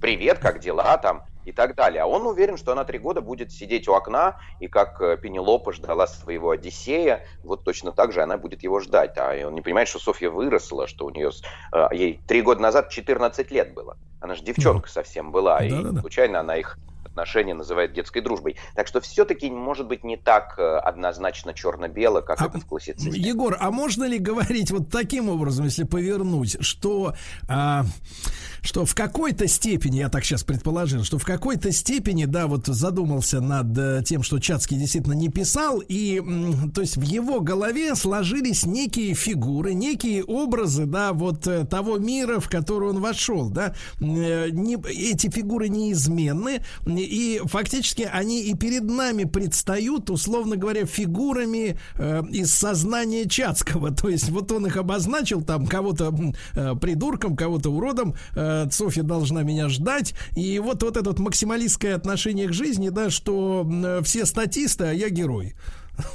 Такой Да, на пьедестале. но то, нет, это абсолютно верно. То, что Чацкий живет в мире собственных иллюзий, это безусловно.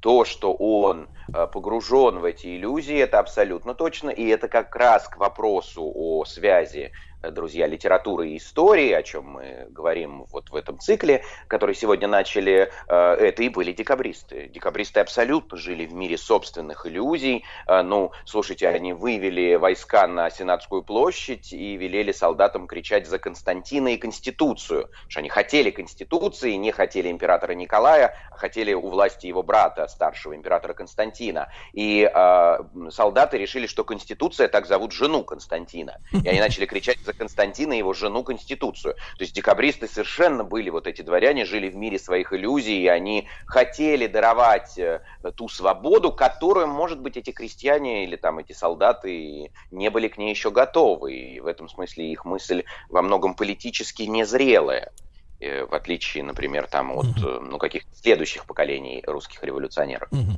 Э, Егор, почему же вот э, почему же э, публикации как раз э, горе от ума, да, э, произошло намного намного позже, чем даже гибель э, самого автора, да, то есть там по разным оценкам чуть ли не там в 70-е уже, да, годы полный текст был опубликован, а до этого были так называемые списки, ну то есть, кон- конечно, ма- машинописи и копирки тогда не было, люди сами переписывали. А почему э, цензура, почему власть так ополчилась против этого произведения, если вот мы сейчас с вами это обсуждаем, да, и в принципе очевидно, что вот есть группа, грубо говоря, упырей, да, которые достойны того, чтобы над ними посмеяться, но и самый главный герой, он, так сказать, от, оторва, оторва, в прямом смысле слова, да, от жизни, и тоже, в принципе, за собой никуда не ведет. А, Вот что, что, почему власть зами- так, так была против этого произведения?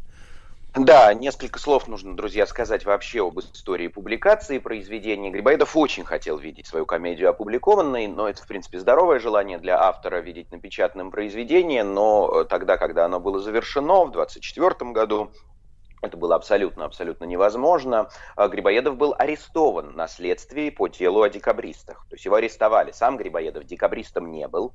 И более того, к декабристам относился довольно скептически. Он говорил, 200 прапорщиков не смогут перевернуть государственный строй в России с барабанным боем. То есть он понимал, что они не поддержаны широкими народными массами, но его арестовали. И арестовали э, Грибоедова по одной причине, не только потому, что он близко общался с многими декабристами, а потому что, когда произошло восстание, Николай I распорядился изымать все личные бумаги декабристов, и вот оказалось, что настольной книгой для декабристов, у всех буквально декабристов, были э, э, списки комедий Грибоедова «Горе от ума». То есть не напечатанный текст, они его переписывали, и вот такие списки у них были. И, конечно, в этих условиях о публикации комедии речи не шло.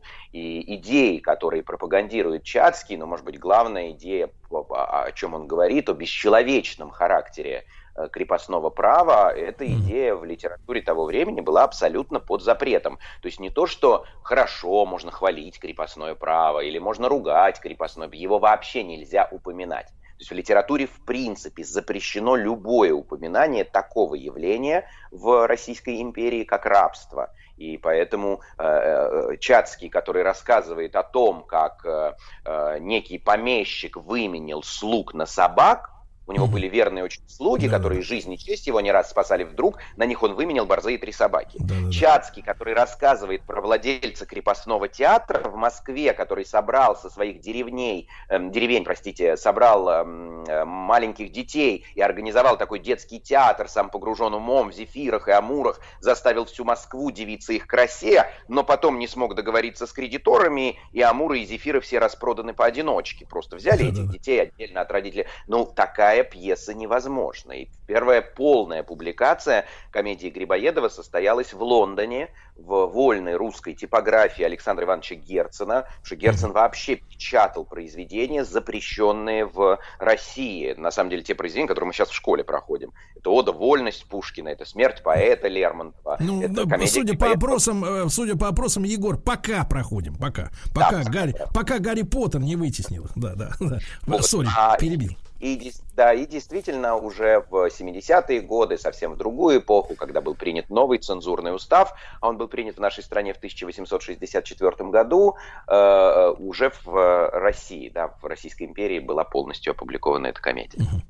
Егор, э, я напомню, дорогие друзья, Егор Сартаков с нами, э, литературовед, кандидат филологических наук. Мы говорим о горе от ума и о контексте исторической эпохи. А вот э, можно ли, понятное дело, что там Чацкий, Чацкий часто называется предтечей там лишнего человека, да, в нашей литературе великой и так далее, и так далее. Стал ли он в свое время, ну, таким героем, что ли, ну, если в приближении больше к нашей эпохе, ну, не знаю, таким, знаете, примером для подражания, как там Павлик Морозов, например, тоже с- э, с- такое ощущение, что тоже литературный скорее персонаж, чем реальный, да? Ну, я шучу, естественно, но тем не менее, вот стал ли он таким вот героем, который повел за собой людей, ну, кроме декабристов, естественно? Э, Кроме декабристов, ну, то есть я как раз хотел сразу про Ну, декабристов давайте, сказать. давайте, давайте с декабристами, да, да, да, давайте. По- по- Поэтому, поэтому она и станет настольной книгой у всех декабристов. И к вопросу, вот представьте, мы говорим о том, что запрещена была книга, и они ее просто переписывали. Э, Вот представьте, когда собрали все списки «Горе от ума», восстание прошло, декабристы арестованы, списки «Горе от ума» были собраны, э, и их посчитали, вот чтобы вы представляли, друзья, обычный тираж книги того времени, печатной книги того времени, ну, это где-то тысяча, полторы тысячи экземпляров. Очень хороший тираж, например, Евгений Онегин суммарно э, при жизни Пушкина издавался трижды, общим тиражом 8 тысяч экземпляров. «Мертвые души» Гоголя издавались с тиражом 6 тысяч экземпляров, но это самые такие огромные тиражи, а обычный тираж, повторяю, где-то тысяча полторы, вот так вот обычный тираж книжки. Так вот, когда собрали все списки «Горе от ума», оказалось, что комедия Грибоедова была переписана 50 тысяч раз. Да что? 50 тысяч списков э, э, по всей России было обнаружено. Это к вопросу о том, что все, что запрещено, оно особенно интересно. И поэтому даже те, кто не сильно интересовались литературой, да, пытались понять, а что же там такого, что все запрещают, и э, обращались к комедии Грибоедова. Егор, а то есть получается, что следственные органы России безо всякого интернета и отпечатков пальцев смогли докопаться для, до всех списков. То есть, то есть получается, что лю- люди так, до- достаточно легко сдавали друг друга, да, из серии, а ты кому дал, а я этому, и так дальше по цепочке они добрались вот до такого количества копий, да, получается? Да, но единственное, только я не могу сказать, а, у меня нет таких данных, э, какие санкции применялись к э, тем, у кого эти списки находились. Предполагаю, что никаких санкций не применялось. Но то, что действительно они переписывались, собирались, и по большому счету это не такая на сегодняшний день редкость. У меня дома хранится один из списков э, комедии Грибоедова «Горе от ума» как раз вот того времени, ну, потому что периодически они всплывают у антикваров, у букинистов, на аукционах, потому что вот так часто и так много эти списки переписывались.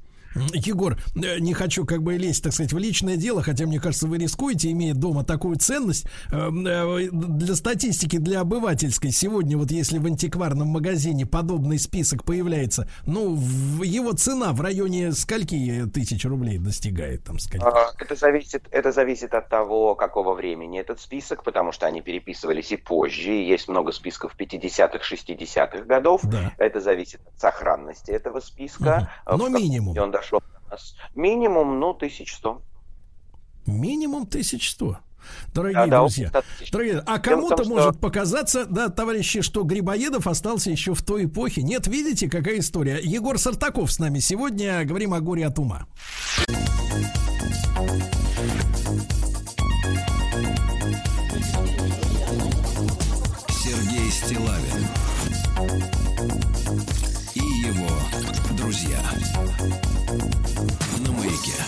Друзья мои, э, литература и история, наш новый цикл. Егор Сартаков, э, доцент факультета журналистики Московского государственного университета, кандидат филологических наук, литературовед. Мы говорим о горе от ума. Егор, вот вы упомянули, что нет сведений о каких-то э, репрессиях или санкциях, да, к владельцам списков как раз запрещенного горя от ума. А вот и удивительно ведь, что и сам автор, я так понимаю, ну, ну, в, гу- в ГУЛАГ, как говорится, не отправился, да, за свое произведение. Да, да, совершенно верно. Как я уже сказал, Грибоедов был арестован, на следствии был допрошен, и все обвинения были с него сняты. И более того, э, я напомню, друзья, что после этого он отправился на дипломатическую службу в Тегеран, в Персию, современный Иран, где служил э, при Николае Первом, так что вот доверие к нему было довольно То есть, высокое. то есть государственным чиновникам. Вот в этом смысле, да, Е- Егор, получается какая-то странная картина ну, с- состояния, как говорится, свободы и несвободы. Условно говоря, за возмутительное произведение с человеком ничего не делают, и он продолжает оставаться на своем месте, а в это время крестьяне продолжают оставаться рабами, которые продаются э, за бесценок. Это что? Это расслоение общества такое сильное на элиту неподсудную и э, быдло, то есть с которым можно э, как со скотом обращаться. В чем, как бы говоря, вот, вот как это может уживаться вместе? Вот такая гуманность к э, смутьяну, да, идеологическому, и абсолютное неуважение к э, крестьянам. Слушайте, ну думаю, что нет, не вижу я здесь, честно говоря, никакого именно в этом моменте расслоения, потому что да, конечно, расслоение было, и оно, правда, было чудовищное, но именно в этом моменте не вижу никакого расслоения. Это скорее говорит о том, что мы преувеличиваем э, революционность Грибоедова и, э, может быть, революционность его пьесы. Э, в конце концов, э, в «Горе от ума» нет самого главного. Чацкий ничего не говорит про смену политического режима. Он осуждает крепостное право, он выступает за всеобщее просвещение, он выступает против слепого заимствования иностранных образцов, он выступает за то, чтобы служить, а не прислуживаться, служить бы рад, прислуживаться тошно. Но э, про саму политику, например, ну не устраивает меня абсолютная монархия, нужно ввести в стране конституцию. Ничего подобного в пьесе не говорится. Поэтому, ну, сказать о том, что вот как ее в советское время уж пытались совсем э, Чацкого революционером сделать. Знаете, у нас была такая замечательная исследовательница декабристов и э, творчество Грибоедова, в том числе Милица Васильевна Нечкина. И вот она говорит о том, что когда Чацкий в конце пьесы восклицает «карету мне, карету», и это он поехал на Сенатскую площадь. Но ему, честно говоря, далековато из Москвы-то, конечно, будет до Сенатской площади, но это Ну, он вот там заранее за год выехал. успеет. Да-да, выехал заранее, за год успеет доехать. Но э, это, на мой взгляд, вызывает большие вопросы. Правда ли он поедет на Сенатскую площадь? Ну, потому что то, чего добивались декабристы введения Конституции, да, сам Чацкий по этому поводу ничего в пьесе не говорит. Речь идет не о расслоении, речь идет о том, что мы слишком Грибоедова, эм, ну, как-то в революционеры записали. Все-таки Грибоедов не Ленин. То есть И адекватно, адекватно власть в нем не видела такой угрозы, да, как описывалось. Да, совершенно верно. Совершенно верно. Не видела она в нем такой опасности, раз э, доверила ему ну, такую миссию в Тегеране. Хотя, опять же, в советское время говорили о том, что это было сделано специально, провокация, его туда отправили. Вы помните, что все это трагически закончилось резней в русском посольстве, когда Грибоедов вместе с другими сотрудниками нашего посольства трагически погиб там же, в Тегеране, обороняя Да-да-да. посольство. Но это был э, именно несчастный случай. Да-да, они, кстати, мужественно сражались. Я так понимаю, что наших там погибло т- почти 40 человек, а вот они успели, отбиваясь около 80, так сказать, прихватить с собой. Вот. А, Егор, и такой последний, может быть, вопрос на сегодня. Э, Вот э, это произведение, да, это произведение, оно э, нас э, знакомит с тем, что, э, так сказать, э, ум, да, ум не может быть э, так э, слепо э, в прямом смысле, да, использован, э, так сказать, каки- в каких-то, может быть, эгоистичных целях, да, для каких-то идеалистических задач, потому что в конце концов э, Чат- Чацкий повержен, он, э, так сказать, может показаться, может быть, даже и каким-то пустобрехом, который приехал, у него не получилось, его обвинили, так сказать, в сумасшествии, и он с позором, так сказать, изгнан из этого, из этого общества. Какая-то вот, э, какая-то вот м, бесперспективность, что ли, вот э, в-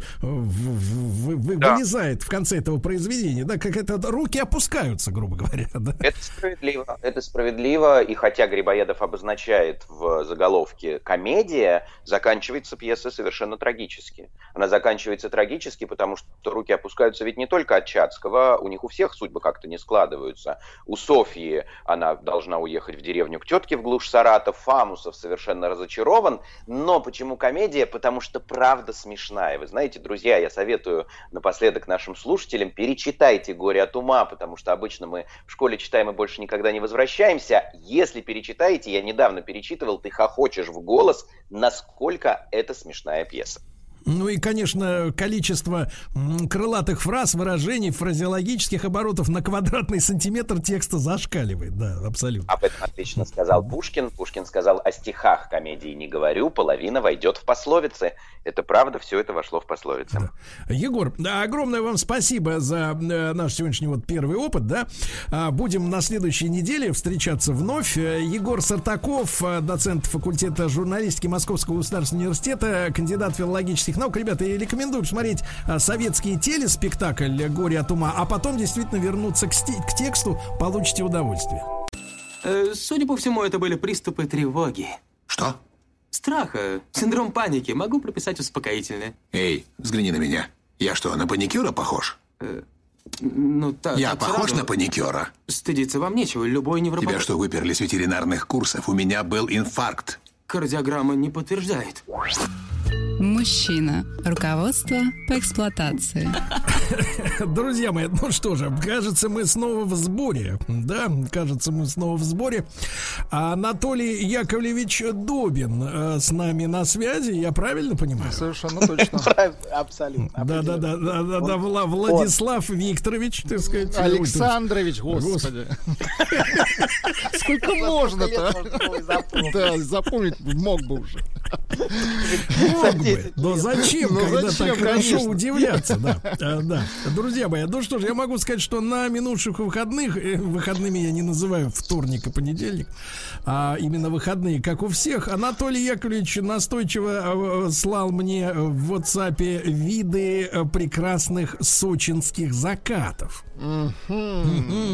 Да-да-да, та самая, та- тот самый знаменитый сочинский понтон. Ну, это имеется в виду градация цвета, когда из темно-синего все переходит в золото и в ярко-красное. И вот Анатолий, соответственно, я чувствую, что фото сделано именно одной рукой, потому что во второй был э, фужер. Фужер, да-да-да. Вот, и мне почему-то представляется, что Анатолий сидел на коленях у какой-то прекрасной женщины. На коленях? Причем, она была в колпаке в белом да, халате. и Анатолий, Анатолий, вспоминая наши эфиры, оборачивался к ней от заката и, задавал вопрос, который сегодня стоит во, во главе нашей темы. Плохая ли я мать? Спрашивал Анатолий Яковлевич. Толя, а пару слов буквально. А где, в, какие, в каком конкретном месте вы провели свой короткий отпуск, но насыщенный? В горах? В горах? В горах. В горах. Маленьких таких. Хорошо. Сочинских. В маленьких сочинских горах, Невысоких. действительно. Но Хорошо, в горах, чтобы никто, не дай бог, не видел, что там Толик. Да, ну хорошо. Анатолий Яковлевич, э, мы продолжаем тему «Плохая ли я мать?» Да, вот я сегодня с утра, и свидетелем эти, этого является Владуля, и наши слушатели. Э, Во-первых, э, вчера был 1 сентября день у нас, да? Э, Детей повели в школу, и мы сегодня с утра били тревогу э, от лица одного из наших слушателей, который цитировал э, пару постов ВКонтакте. Значит, хэштег «Мама описала ситуацию, что сын наконец-то ушел в школу». Хэштег, хэштеги следующие. 1 сентября и выгнала. То есть, наконец-то побуду, говорит, полдня одна дома, понимаете, да? Вот, Да. и вторая, и вторая ситуация чудовищная, когда мальчик пришел вчера на линейку, оказалось, что в списках его нет, оказалось, что у матери просто не было времени записать мальчика в школу. Да жесть вообще, конечно. Записать. И ва- ваш вопрос, плохая Давайте, ли я мать, мне кажется, вот для приклади таких её, давайте, персонажей, давайте, для таких распнем. для таких персонажей он просто не стоит никак, правильно? Да, Тут сомнений-то нет никаких. Так, прошу вас. Да, смотрите, мы говорили в прошлый раз, что многие хорошие матери очень переживают, что они не идеальны. Помните? Что они не могут быть мамами, которые целиком посвящают себя ребенку и счастливы от этого. Некоторым может даже казаться, что они плохие матери. И они могут стыдиться тех чувств, которые они иногда испытывают по отношению к ребенку. Периодически она может испытывать раздражение, когда устала, например. Иногда она может даже сорваться на ребенке и чувствовать потом вину из-за этого. Но это все, конечно, не делает из нее плохую мать. Как она сама, может быть, чувствует внутри. Она на самом деле может быть прекрасной матерью.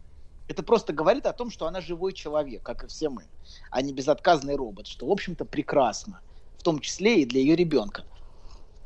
Я не говорю, что не бывает плохих матерей. Конечно, бывают плохие матери, безо всякого сомнения. Ну, простите, Вот. вопрос, Анатолий, э, поскольку я контролирую эфир, скажите, это законный отхлеб? И, кстати, да, какой градус у этого отхлеба? Не Ладно. стесняйтесь. Не, не могу. Нет, не ладно. А, Нет, а не что ладно. вы хотите в такую рань проводить эфиры? Как вы хотите, чтобы Ну я... просто нам интересно, на чем вы де- держитесь именно с профессиональной точки зрения. Кофе, кофе. А, кофе, хорошо. Кофе, конечно. Теперь кофе. это так называется. Хорошо. Так. Хорошо. Так, да, смотрите, я не говорю, что не было, просто можно было подумать, что из того, что мы говорили в прошлые разы, что не бывает плохих матерей. Конечно, Ну, конечно, бывают бывает. Я вам только что сказал, что бывает. Ну, хорошо, ну, хорошо, да, да. Хэштег выгнала. Да. И Но- это, и да. это не, не этот самый, не кальвадос. Да, смотрите. Но такие матери обычно не, кстати, не выгоняют своих детей.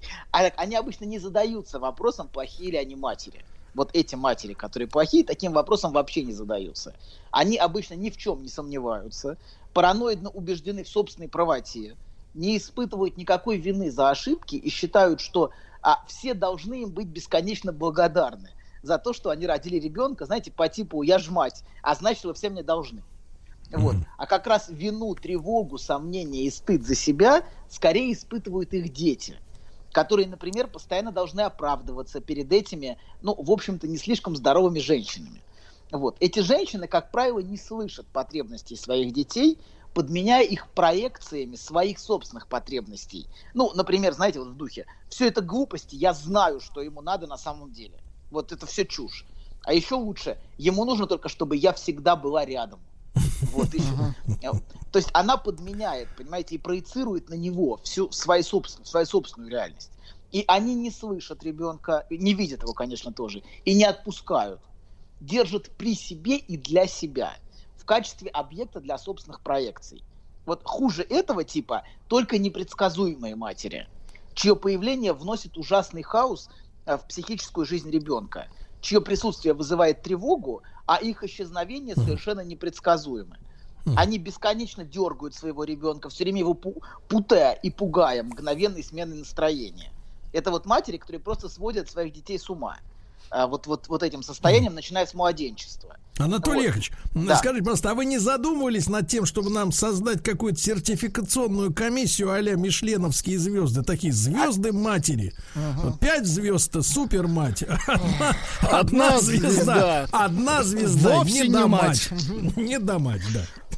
Прекрасно, прекрасно. А вы будете, а вы будете проводить комиссии вот эти коллоквиумы и значит Возглавлять Дур- комиссию. все это дурно попахивает. Это попахивает дуркой, да. не, не Вижу, дурно, а как- дурдомом как пахнет. да. гнусностью это ведет. Не надо.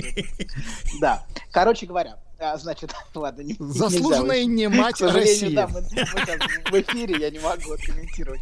Ладно, но мы говорим, конечно, не о таких матерях и не для таких матерей. Ну, разумеется. Эти матери эти матери как раз убеждены, что они и есть прекрасные матери, и им совершенно не интересен наш пустой треп. Будут они меня лечить тут. Сначала ради, а потом умничай. Ага. Вот, это примерно Как бы такая ты- реакция. Как бы ты ни Вот. старался, Толя, хоть в горах, хоть в подвале, не получится. Да, вот, ну тогда все, то сиди, молчи, придурок. Вот, я думаю, примерно, примерно такая реакция будет. Вот, наша передача, конечно, адресована не им, а тем хорошим матерям, которые вполне могут испытывать негативные чувства к своему То есть вы ребенку. хотите Она снять может- с них э, несправедливое чувство самообвинения? Снять да, с них. абсолютно, абсолютно. И для, для поддержки их, этих матерей, потому что иногда мы слишком бываем несправедливы к материнской фигуре, как вы вот только что продемонстрировали. Потому что иногда, правда, важно, важно выгнать. Вот. Так вот, она может стыдиться, что раздражается, Это чучело, на да. ребенка, и чувствовать себя поэтому плохой матерью. Хотя, конечно, Сергей, возьмите себя в Нет, просто спрашивают Хотя, из конечно, Татарстана. Это не, не, не Толик голышом по Сочи ходил на прошлой неделе. Там был Нет, не одного задержали, да. Э, С маятником Фуко наперевес. какой-то Толик ходил голышом по Сочи. Там А. этих Толиков, знаете, столько что. Так вот, значит, а, эта мать может быть прекрасной матерью для своего ребенка. И наша цель, как раз, вот поддержать их, чтобы, как вы правильно сказали, они были мягче к себе. И мы с вами, напомню, в прошлый раз мы говорили о двух десятках пунктов, которые выделяет Винникот. Почему хорошие матери могут испытывать негативные чувства к ребенку. Он только называет эти пункты в своей статье, а я решил каждый из этих пунктов прокомментировать. К сожалению, по некоторым причинам мы успели разобрать только 7 пунктов из двух десятков. Надеюсь, сегодня успеем закончить. То есть, Очень давайте скажем так, доктор и Винникот это сила. Доктор Винни-Кот и Винни-Пух. Ладно. Да, кратко напомню, какие пункты мы разобрали. Пункт первый, просто чтобы, чтобы, чтобы, восстановить картинку. Ребенок это не продукт ее воображения. Вспоминаете? Реб- Второе. Ребенок это не ребенок ее детской игры. Третье. Это не ребенок отца. Четвертый. Ребенок пелся на свет не по волшебству. Пятый пункт, который мы разобрали. Ребенок несет опасность ее тела во время беременности и родов. Шестой пункт. Ребенок это препятствие ее личной жизни и вызов ее занятиям. И мы говорили, как важно женщине иметь какое-то свое пространство. Хотя бы на пару часиков в неделю, а может быть даже и в день, когда ребенок ушел в школу. Свободное от материнства. И какой сильный депрессивный эффект имеет, когда она этого лишена. Если у там кость. нет, что там? Ну что там собаки там? пришли опять. Кошмар какой. Да. Короче говоря, это женщине важно. И, и то, что вы ее критикуете, понимаете, она чувствует вину за это и сама чувствует вину. Но это очень важно иногда иметь пространство для того, Я чтобы... пойду закрою. Закройте ей пасть, да. Доктор, продолжайте. Это Он что, решил, он решил YouTube, YouTube параллельно смотреть? Нет, нет, это живые собаки. Это же лес. Вообще бесстыдно, я понимаю. доктор, продолжайте. Прекрасно. Вы опять отхлебнули. Очень хорошо. Продолжайте. Продолжаем, да. Э, Да, очень важно для женщины иметь какое-то свое пространство для себя, хотя бы на несколько часов в неделю. И еще стоит добавить важный момент вот к этому пункту, который, э, к тому, что я сказал в прошлый раз. А, я не, не упомянул об этом, а вот в конце передачи у меня всплыло. В каждой женщине существует определенный конфликт между тем, чтобы быть женщиной, и тем, чтобы быть матерью. И некоторые женщины боятся рожать детей из страха, что они перестанут быть женщиной и будут только матерью. Потому что для них стать матерью как бы бессознательно равносильно тому, чтобы расстаться а, со своим бытием в качестве привлекательной женщины. Более того, Анатолий. Более того, Анатолий, вы э, вот рассказываете о женщинах, а я знаю нескольких мужчин, которые теряли интерес к женщине как Расстались раз после родов. После того, как родили, понимаю. Да, это правда. Кстати говоря, мужчины правда могут терять интерес, но это связано с его невротическими проблемами. В связи с тем, что спать с, э, с женщиной, которая стала матерью, для него а, уже не камильфо. Вот, это связано с, э, с тем, что ее статус изменился в его психике. Она, она стала матерью, понимаете, да, и поэтому сексуальное желание пропало. Вот. Н- Но дайте мы на секундочку все-таки продолжим. Значит, а для некоторых женщин, к сожалению, быть женщиной равносильно тому, у них как бы внутри такая бессознательная математика. Или-или. И для некоторых, к сожалению, вот стать женщиной это э, э, и сохранять себя как женщину, и быть женщиной, равносильно тому, чтобы никогда не становиться матерью. Мгм. Да, и их собственные матери никак не способствуют тому, чтобы они такого страха не испытывали. Во-первых, их собственные матери, э, э, лишенные женской привлекательности, это пример для них весьма разочаровывающий. И они приписывают это внутреннему материнству, что вот мать, как родила детей, стала совершенно непривлекательной женщиной. Что может быть правдой, если женщина не ухаживает за собой, например. А во-вторых, она даже не родив еще, уже слышит внутри себя материнский голос. Куда ты собралась? У тебя же ребенок, ты же мать. Вот, вот этот посыл, а, и как, который как бы Сергей косвенно, понимаете, да, повторяет, говоря, когда женщина сказала, слава богу, я могу выдохнуть, а мужчина ее осуждает и говорит, она же мать, как она может. Вот. э, Это же вот ровно тот же самый посыл, собственно, а, что она не имеет права э, хотеть немножечко отдохнуть от ребенка. Что она должна быть всегда ему рада, всегда счастлива, но это невозможно. Нет, Она нет, ну я-то возмущался по другому поводу, что она бездельница, потому что она сидит дома, а вместо того, чтобы идти на работу. Ну, понятно. да. Хорошо. Ладно, значит, продолжим. Да. А, и им, значит, смотрите, а, так, и а, что важно, это тревога захвата такого, что и ребенок их захватит. У них очень большой страх. И а, лишение важнейшей части их женского существа. Это очень мешает им отдаться на какое-то время материнству. Потому что им не сообщают, что это состояние материнской поглощенности ребенком, а, о котором мы говорили, это временное состояние, из которого они, конечно, вернутся к нормальной жизни. Некоторые женщины вот сообщают, что они даже боятся поглупеть, например. Стать одержимой мамашей мальчика в духе «я ж мать». Вот некоторые женщины очень этого боятся. И эти страхи, конечно, сильно преувеличены. Им совсем не грозит стать мамашей одержимой в этом мире только своим ребенком, и которую ничего не интересует в жизни. Потому что очень скоро их интерес действительно вернуться в прежнее русло. Это не навсегда. И а поэтому, собственно, можно отдаться спокойно отношениям с ребенком. Но тем не менее, тем не менее, этот конфликт между тем, чтобы быть матерью, и тем, чтобы быть женщиной, в большей или меньшей степени а, выражен у многих женщин. Многие женщины испытывают очень глубокий конфликт, связанный с этим. Быть ли женщиной или быть ли матерью. И то, что Сергей вот сказал чуть выше, на самом деле я думаю, это очень точно. Просто он сказал чуть раньше. Я думаю, что этот женский конфликт отражает на самом деле мужское расщепление. Женщины на женщину-мать и женщину сексуальный объект. И у, вот вы сказали, что как только она стала матерью, она утратила для него качество сексуального объекта. Что все, он больше ее не может хотеть. Но об этой несовместимости у мужчины любви как заботы и страстного желания мы будем говорить, когда будем говорить о любви. Это действительно одна из фундаментальных вещей для мужчины.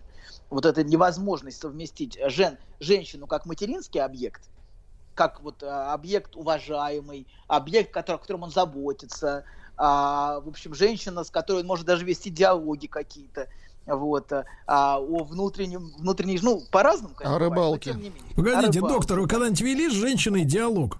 И, ка- Внутренний. И насколько он был длинный, ну, по, по, по длительности. Сколько Я ежедневно, ежедневно веду с женщинами диалог. Нет, ну это вы как врач ведете, а именно вот как мужчина. Шептались там, Ну, шептались в горах-то, а? Ладно, В горах-то шепот был? с другой стороны. Пускали? Шепот монаха. С другой стороны. Сергей, Сергей, зайдем с 0,75. другой стороны. Давайте Это женщина-мать, по отношению к которой он испытывает чувство вины. Давайте так. Вот он все время на рыбалку сбегает, чувствует вину. Сбегает куда-то, чувствует вину. Не видео хорошо, пускай диалоги выбрасываем в помойку. Все, давайте теперь говорить о том, как есть. А это женщина-мать, по отношению к которой он чувствует вину. За то, что, во-первых, он от нее сбегает, во-вторых, он ее не хочет. Вот. И в-третьих, он постоянно перед ней оправдывается, почему он задержался, а, где ты был. Вот, вот это все, это разговоры с материнским образом. И другой аспект женщины, который отделен от нее, это женщина сексуальный объект. А Вот, который он испытывает страсть, а, часто злится на нее, часто пытается ее контролировать, а, куда она пошла, что, очень боится ее потерять. Вот, но э, это, это женщина, с которой, которая, с которой он не ведет таких внутренних диалогов, э, не оправдывается перед ней. Вот. Ладно, короче говоря, это вот один, одна из фундаментальных вещей для мужчины, вот эта несовместимость. Вот, но давайте мы сейчас вернемся к нашим пунктам. Это все будет потом, а пока давайте к нашим пунктам. Седьмой пункт. А в большей или меньшей степени она чувствует, что ее мать требует ребенка. Так что ребенок появляется, чтобы удовлетворить ее мать.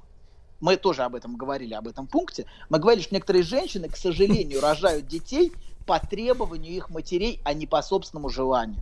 В качестве способа откупиться от матери. Давайте И- так, давайте да. так. Мать on demand. Mother on demand.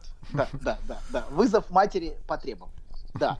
И, а, конечно, это эти женщины, ко- которые от- таким образом откупаются от матерей. От- от- как бы отдать ребенка собственной матери. Вот забери и теперь отпусти меня. Все. Как бы душа за душу. Вот. И эти женщины в какой-то степени, а, конечно, и такой способ откупиться, вот, он скажется на судьбе ребенка без сомнения. Потому что эти женщины в какой-то степени предали собственное желание они как бы поступились им. Они, а, ну, они, они сделали это по требованию, а не потому, что они этого хотели, и не потому, что этот ребенок был желанен. И такого рода предательство себя часто имеет а, самые грустные последствия для отношений. Как для отношений с ребенком, любви к нему, так и для отношений с самой собой. Вот. И в этом, кстати, одна из причин разницы в отношении к первому ребенку, рожденному по требованию. Вот первый ребенок, когда ты уже родишь, давай, рожай. И она рожает, потому что от нее требуют. И, например, второму ребенку, когда она действительно могла почувствовать себя матерью, потому что этот ребенок был рожден по ее собственному желанию, потому что она сама этого хотела, а не потому что от нее это требовали. Вот. И, а, собственно, по отношению к первому она часто чувствует вину, что она не может любить его а, так, как она любит второго ребенка. Например, это часто, часто вот женщины сообщают об этом, что перв, к сожалению, вот прям по отношению к первому она все время чувствует вину, что ко второму прямо она загорается, она прям, она рада, а вот первый, потому что в отношении первого она в каком-то смысле предала себя, она сделала это не потому, что она этого хотела, а потому что от нее это требовали. Вот. И это всегда. Так же, как, например, в мужском варианте, мужчина может жениться, потому что от него женщина требует. Но это, это скажется всегда плохо на отношениях. Это ни к чему хорошему не приведет, если в этом нет его желания. Если его привели, э, значит, Нет, нет, в- доктор, доктор, приведет, но не сразу. Ну, конечно, да. Но это, это не потому, что человек, человек должен опираться на собственное желание, а не на то, что его, значит, за шкирку привели и заставили. Он найдет способ в итоге как-то сбежать, но все это будет криво, косо, и а, еще будет несколько детей, а, чьи судьбы будут страдать от этого. Поэтому важно, важно, чтобы человек делал исходя из желания а не исходя из требования. Даже если он чувствует большую вину, что вот, ну, все равно важно все-таки опираться на собственное желание. Вот. Восьмой пункт. Мы, собственно, на этом пункте остановились. Вот. Это а, в прошлый раз. А, да, ребенок, вот, собственно, тот, тот пункт, который был последний в прошлый раз. Ребенок а, повреждает ее грудь в процессе кормления. Вот. Да, это да, а это все-таки часть ее тела. Вот, это ее грудь. И она, конечно, а, ну, это, во-первых, болезненный очень опыт. И это все вызывает, понимаете, нег- может вызывать очень негативные чувства к ребенку. Но это тоже вполне нормально. Вот, а, да. Значит, теперь, а, ну что, начнем, вас бы, начнем- вас да. бы кусали бы с утра до ночи, вы бы, бы заезжали бы тут. Конечно, а женщина это терпит, и это вызывает восхищение, насколько она существо, способное терпеть. Так, так, так, не, давайте, давайте неуместно испытывать восхищение в такой ин- интимный момент, доктор. Вы перверт, я смотрю. Восхищение. Ну? Ой, я Ну испытываю восхищение. Королева восхищения. Это за отдельную плату восхищение. Чтобы добраться до корня проблемы, вам необходим курс терапии. Ты возьмешься, я доверюсь тебе. Я вряд ли подойду. Я ведь у меня э, полный комплект пациентов. Мне никак не выкроить время. И, и вообще я ухожу в отпуск. Куда? Сведения не для пациентов. Куда едешь? Отель Шератон Белл Харбор, Майами Бич. Не так уж трудно, да? Действительно. Мужчина. Руководство по эксплуатации. Ну что ж, Анатолий Яковлевич Добин с нами сегодня, отдохнувший, спустившийся с гор. Да, и Анатолий Яковлевич, но с вами, знаете ли, не все согласны. Не все согласны. Например, из Москвы пишет товарищ. А с чего это доктор взял, что женщина испытывает отрицательное ощущение, кормя ребенка, как говорится, грудью? Все совсем наоборот. Это, Она- пишет специалист, минуточку, минуточку, пишет специалист, это в некоторой степени даже замена отношений с мужчиной. О боже. Хо-хо-хо. А Я пишет смотрю, вы- мужчина или женщина? Я смотрю, вы вырастили целую паству себе подобных. Вирту, виртуозов. Кошмар. Слушайте, я, во- во-первых, смотрите, я говорю о тех пунктах, которые называет Винникот, почему мать может испытывать негативные чувства. Я, несомненно, это, это прекрасный опыт, и многие счастливы от того, что кормят грудью, хотят повторить еще раз. Но есть женщины и есть чувства, которые могут возникать, возникать, понимаете, да, ну, мимоходом или, или по ходу. Ей может быть тяжело, ей может быть непросто. И это дело не в том, что вот это то, что она всегда чувствует. Конечно, нет. В основном женщина счастлива от того, что она а, мать, от того, что она родила ребенка. Но я лишь говорю о том, почему ей может быть непросто с этим. Это не значит, что она все время это испытывает. Конечно же, нет. Конечно, в большинстве случаев она испытывает все-таки удовольствие от того, а что у она нас мать. ощущение, доктор, что это вам не просто с этим чувством. Нет, В первую нет, очередь. Не, ну И, кстати, что э, люди Поэтому- просят, Да, продолжайте, пожалуйста, да. отхлебывать, а то вы производите впечатление, конечно, удручающее. Тре- трезвенника, конечно. Опс. Да. Да, А, да, смотрите. Три раза это- да. это- да, это- и, в общем, в этом есть определенная линия, к которой я веду. Я хотел через пару передач дойти до темы а, Да, ложное я. Поэтому это такой потихонечку подвод к определенной теме. Вот. Это, не, не- это, конечно, с целью поддержать матерей, но чтобы подойти к, к важной, мне кажется, и а, центральной для очень многих людей теме. Вот. Это такой, э, как бы такой, знаете, поэт издалека заводит. речь. Это что ж за Вот. тема-то важная для людей? Да-да-да. и Почему вы Но мы стесняетесь к ней, э, мы к рассказать ней? подойдем. Но нужно время. Нужно время, чтобы тема развернулась, чтобы это было как-то, чтобы люди могли прочувствовать это, понимаете, да? Это важно. Поэтому для, для, для этого нужно время. Вот. Давайте вернемся к тем пунктам, о которых говорит Винникот. Жук. Вот. Девятый пункт. Значит, а, это не я так считаю, так формулирует Винникот. Вот. А, я, я- у меня есть свой взгляд, но я пока, пока говорю только его формулировке. Девятый пункт. Младенец безжалостен. Он обращается с ней как с бесплатной служанкой и рабыней. А Винникот говорит, что самая ранняя форма любви – это безжалостная любовь. Он требует и все тут, дай, я не могу терпеть. И при этом, как бы, скажем так, предельно потребительское отношение. На- Например, То есть, не важно, погодите, погодите, доктор, я, вы- отсюда зерно, зерно здоровое. То есть отсюда есть некоторые, ну, скажем так, даже, можно сказать, многие женщины, да, не любят, когда их а, вежливо и аккуратно спрашиваю, можно ли я поцелую твою грудку. А, хотят, чтобы, Это хотят, чтобы мужчина... звучит, ну, хотят, ну, у нас было в теме дня это как-то даже. А хотят, чтобы мужчина молча и, так сказать, и властно брал свое без спроса. Ну, женщины вообще не любят, мне кажется, в большей части, когда их и спрашивают. Потому что это э, как бы ну- выражение желания идет не так. Но это давайте мы к теме любви потом, потом об этом поговорим. Это важная тема, и она большая, и не будем все мешать в одну кучу. Вот. Короче говоря, а, есть предельно потребительское отношение у младенца. Например, не важно, что грудь в реальности это часть ее тела, а не его собственность. И вообще не важно, вот в этой ранней форме любви, что чувствует другой человек. Потому что мать это же другой человек. А, по- по- потому что другого, в общем-то, для младенца на этой стадии вообще не существует. Его вообще нет как другого. Пройдет еще очень много времени, прежде чем он начнет переживать беспокойство. Прежде чем О он том, начнет что- спрашивать, доктор. да, вообще, да, абсолютно, конечно, конечно. О том, что чувствует мать, и чувствовать зачатки вины за свои безжалостные проявления. Для младенца безжалостная любовь абсолютно естественна. Но, к сожалению, для многих взрослых нарциссических людей они не достигли стадии беспокойства о том, как их требования и их проявления любви влияют на другого. Они не способны сопереживать, сочувствовать и беспокоиться о том, как другому человеку может быть тяжело с ними. Их любовь остается столь же безжалостной, как у младенца. Вот очень многие нарциссические люди, а, как бы хочу и все. И мне не И важно точка. состояние, да, абсо- это вот, вот это младенческая, это безжа, такая безжалостная форма любви. И такие люди, как младенцы, быстро впадают в ярость, если все не по-ихнему, например. Если все не подчиняется их иллюзии Не всемогущества. по ихнему, а по ягогонному. По ягогонному, конечно, говорите правильно. Ягогонный, да? Да, по ягогонному.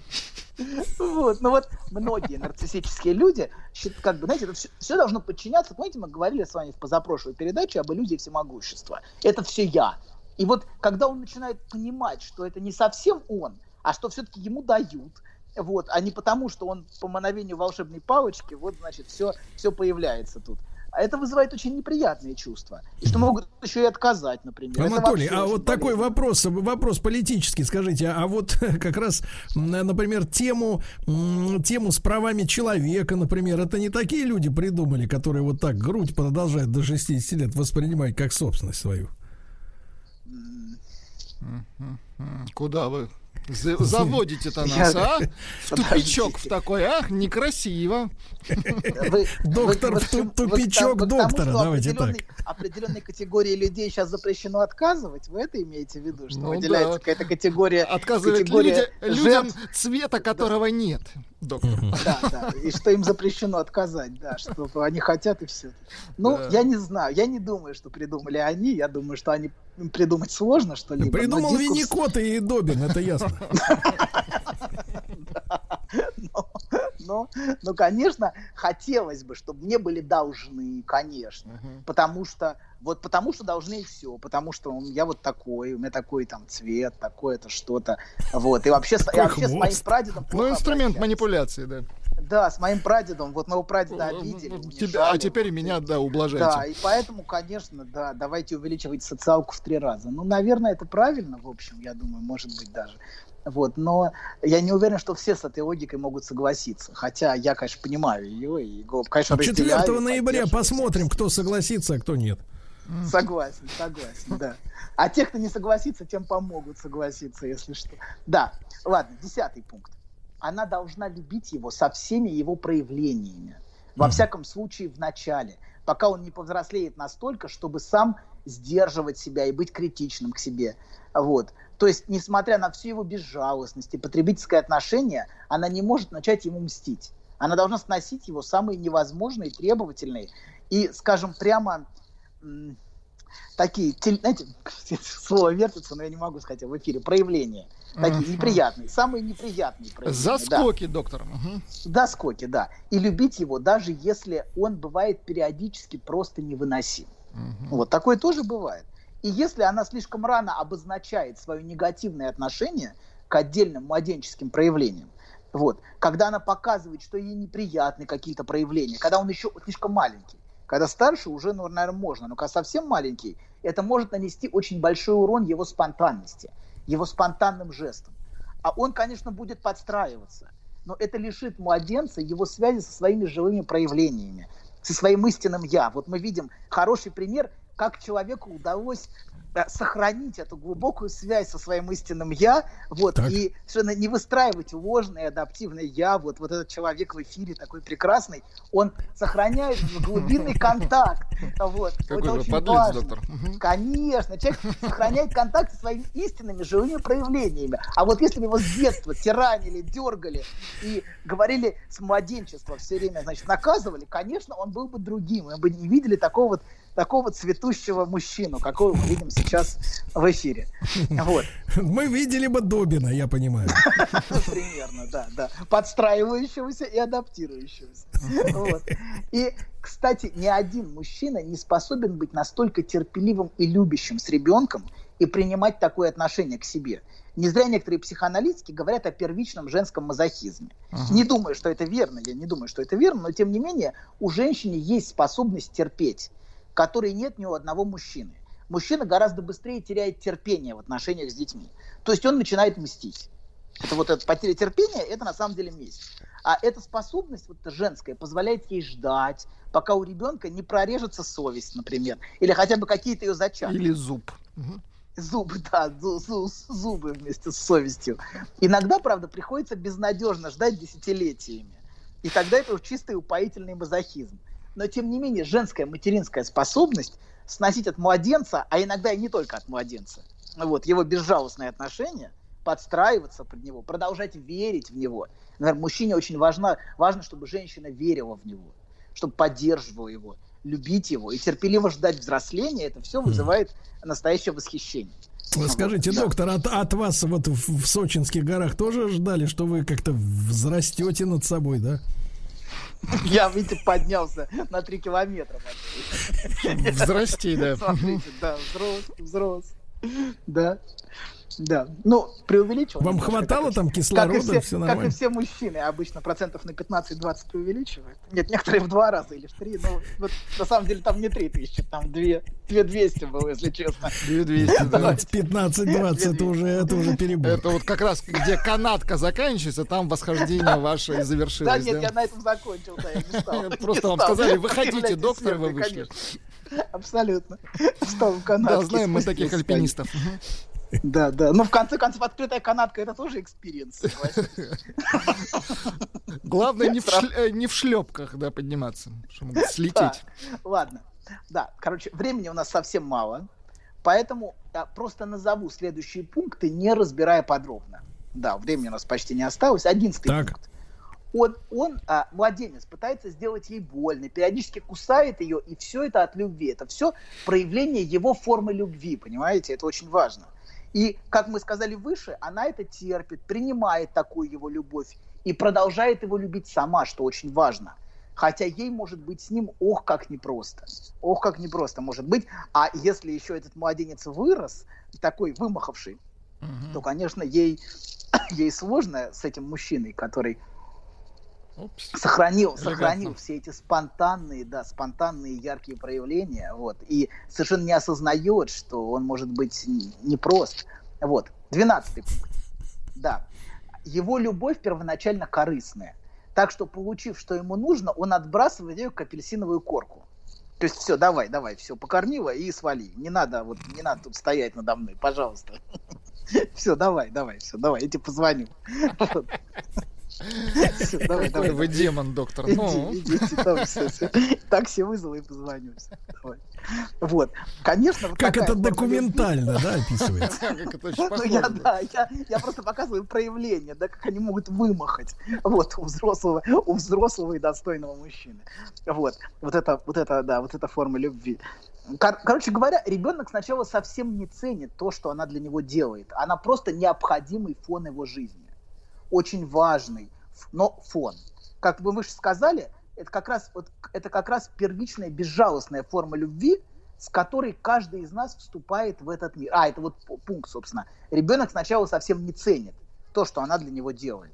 Вот. Она просто фон его жизни. Как мы выше сказали, это как раз вот первичная безжалостная форма любви, с которой мы в этот мир, ну, как бы входим, и которая лишь постепенно сменяется способностью проявлять беспокойство и заботу о другом человеке. А, да, вот, собственно, это, это постепенно рождается. Первоначально я просто хочу и все. И мне Доктор, больше- погодите, да. погодите, зачем нужно это ваше, вот, понимаешь, пресловутое беспокойство? Людям надо доверять, они же взрослые люди, сами за себя поставят. Знаешь, забавно, вот выложил тебе все. И вроде как полегчало. Нет, серьезно, будто сбросил тяжесть. Молодец. Я... А вы... Док, спасибо. Мужчина. Руководство по эксплуатации.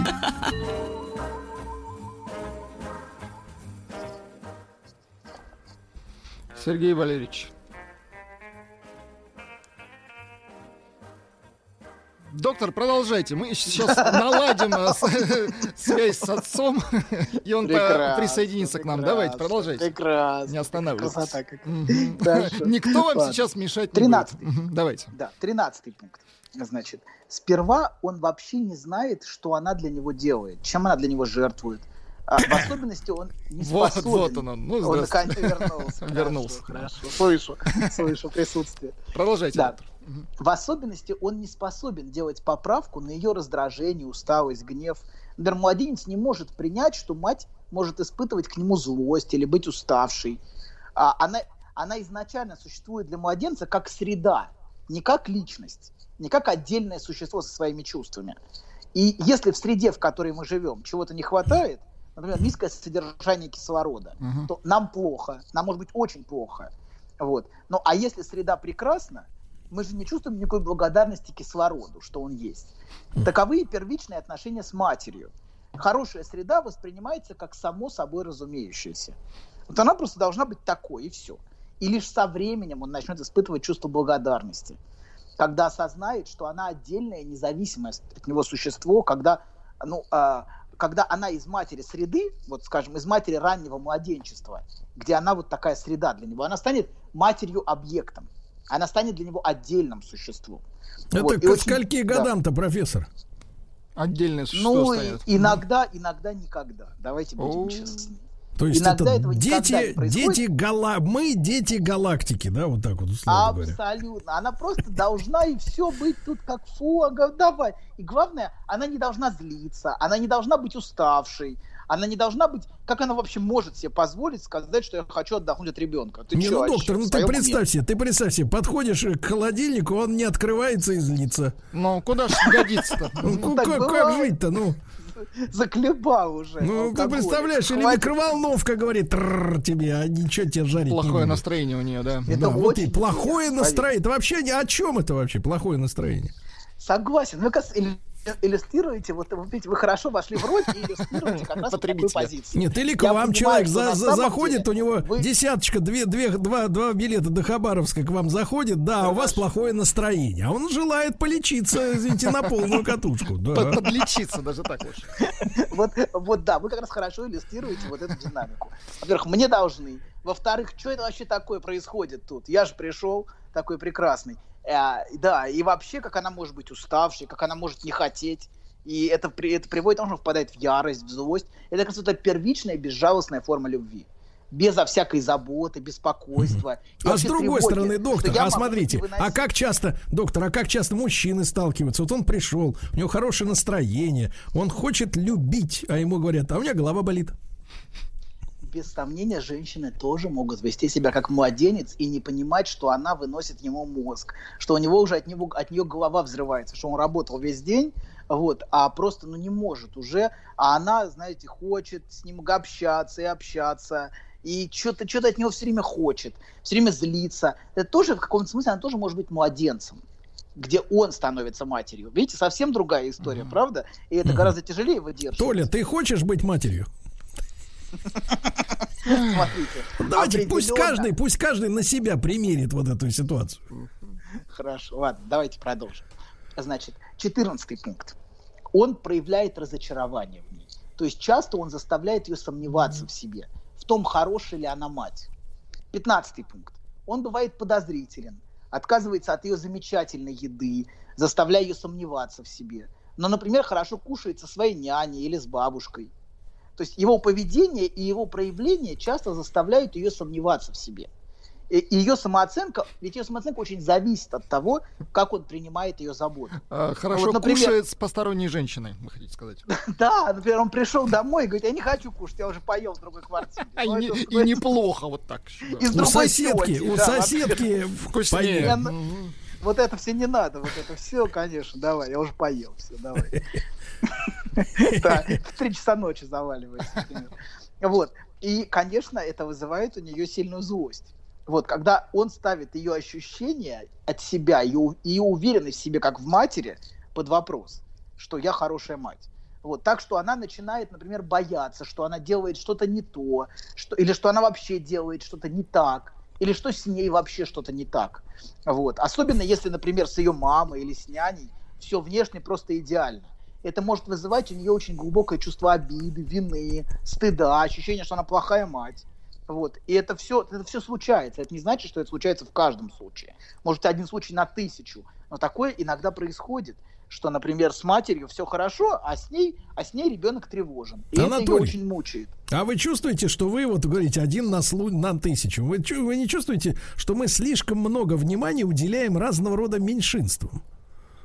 Что мы А вообще, в принципе, лечим, лечим какие-то единичные случаи, а вот масса здоровых людей, они, оказывается, при таком, таком немножко прифигевшие такие. Блин, вокруг что, одни какие-то психи, что ли? Что Не, делать, а? Наоборот, но мы должны поддерживать страдающих людей и тем, кому тяжело. Так тем, вот, Black плохо. Lives Matter очень хорошо поддерживает при помощи разграбления Луи Виттон и прочих магазинов там на пятом. Хорошо. Ладно, давайте так. И ей вдвойне болезненно, если ее мать, например, пытается забрать у нее позицию матери. Например, постоянно подчеркивая, что с ней-то ребенок не плачет. Ага. Вот так бывает, что некоторые матери так себя ведут по отношению к своим дочерям, которые сами матери, то есть бабушки. Так запутался, запутал. Бабушка, мать, ребенок. Ну, типа, смотри, как Бабушка нужно, да. может узурпировать позицию матери и говорить, ты плохая мать, я для него хорошая мать. Вот. И он со мной не плачет. И это очень болезненно для женщины, очень ее ранит. Вот. И очень тяжело. Вот, а мы не Нет, а как вот, пункта. смотрите, а как любовница, например, звонит жене и говорит, а со мной ему хорошо? Да, определенно. Вообще я для него лучше, а ты давай проваливай. И еще один пункт. Давайте расскажу напоследок. Мы два 15 оставим, секунд потому у вас, давайте. хватит. После ужасного утра с ним, например, она может выйти на улицу, и он улыбается чужому человеку, который говорит, ой, кто это у нас тут такой хороший? То есть он может устроить ей адское утро, вести себя э, с ней как маленький гаденыш, так что её от раздражения трясет, а при этом через пару минут улыбаясь окружающим своей милой, очаровательной улыбкой. Вот из таких и вырастают Добины. Анатолий Яковлевич, давай до следующей недели. Еще больше подкастов на радиомаяк.ру.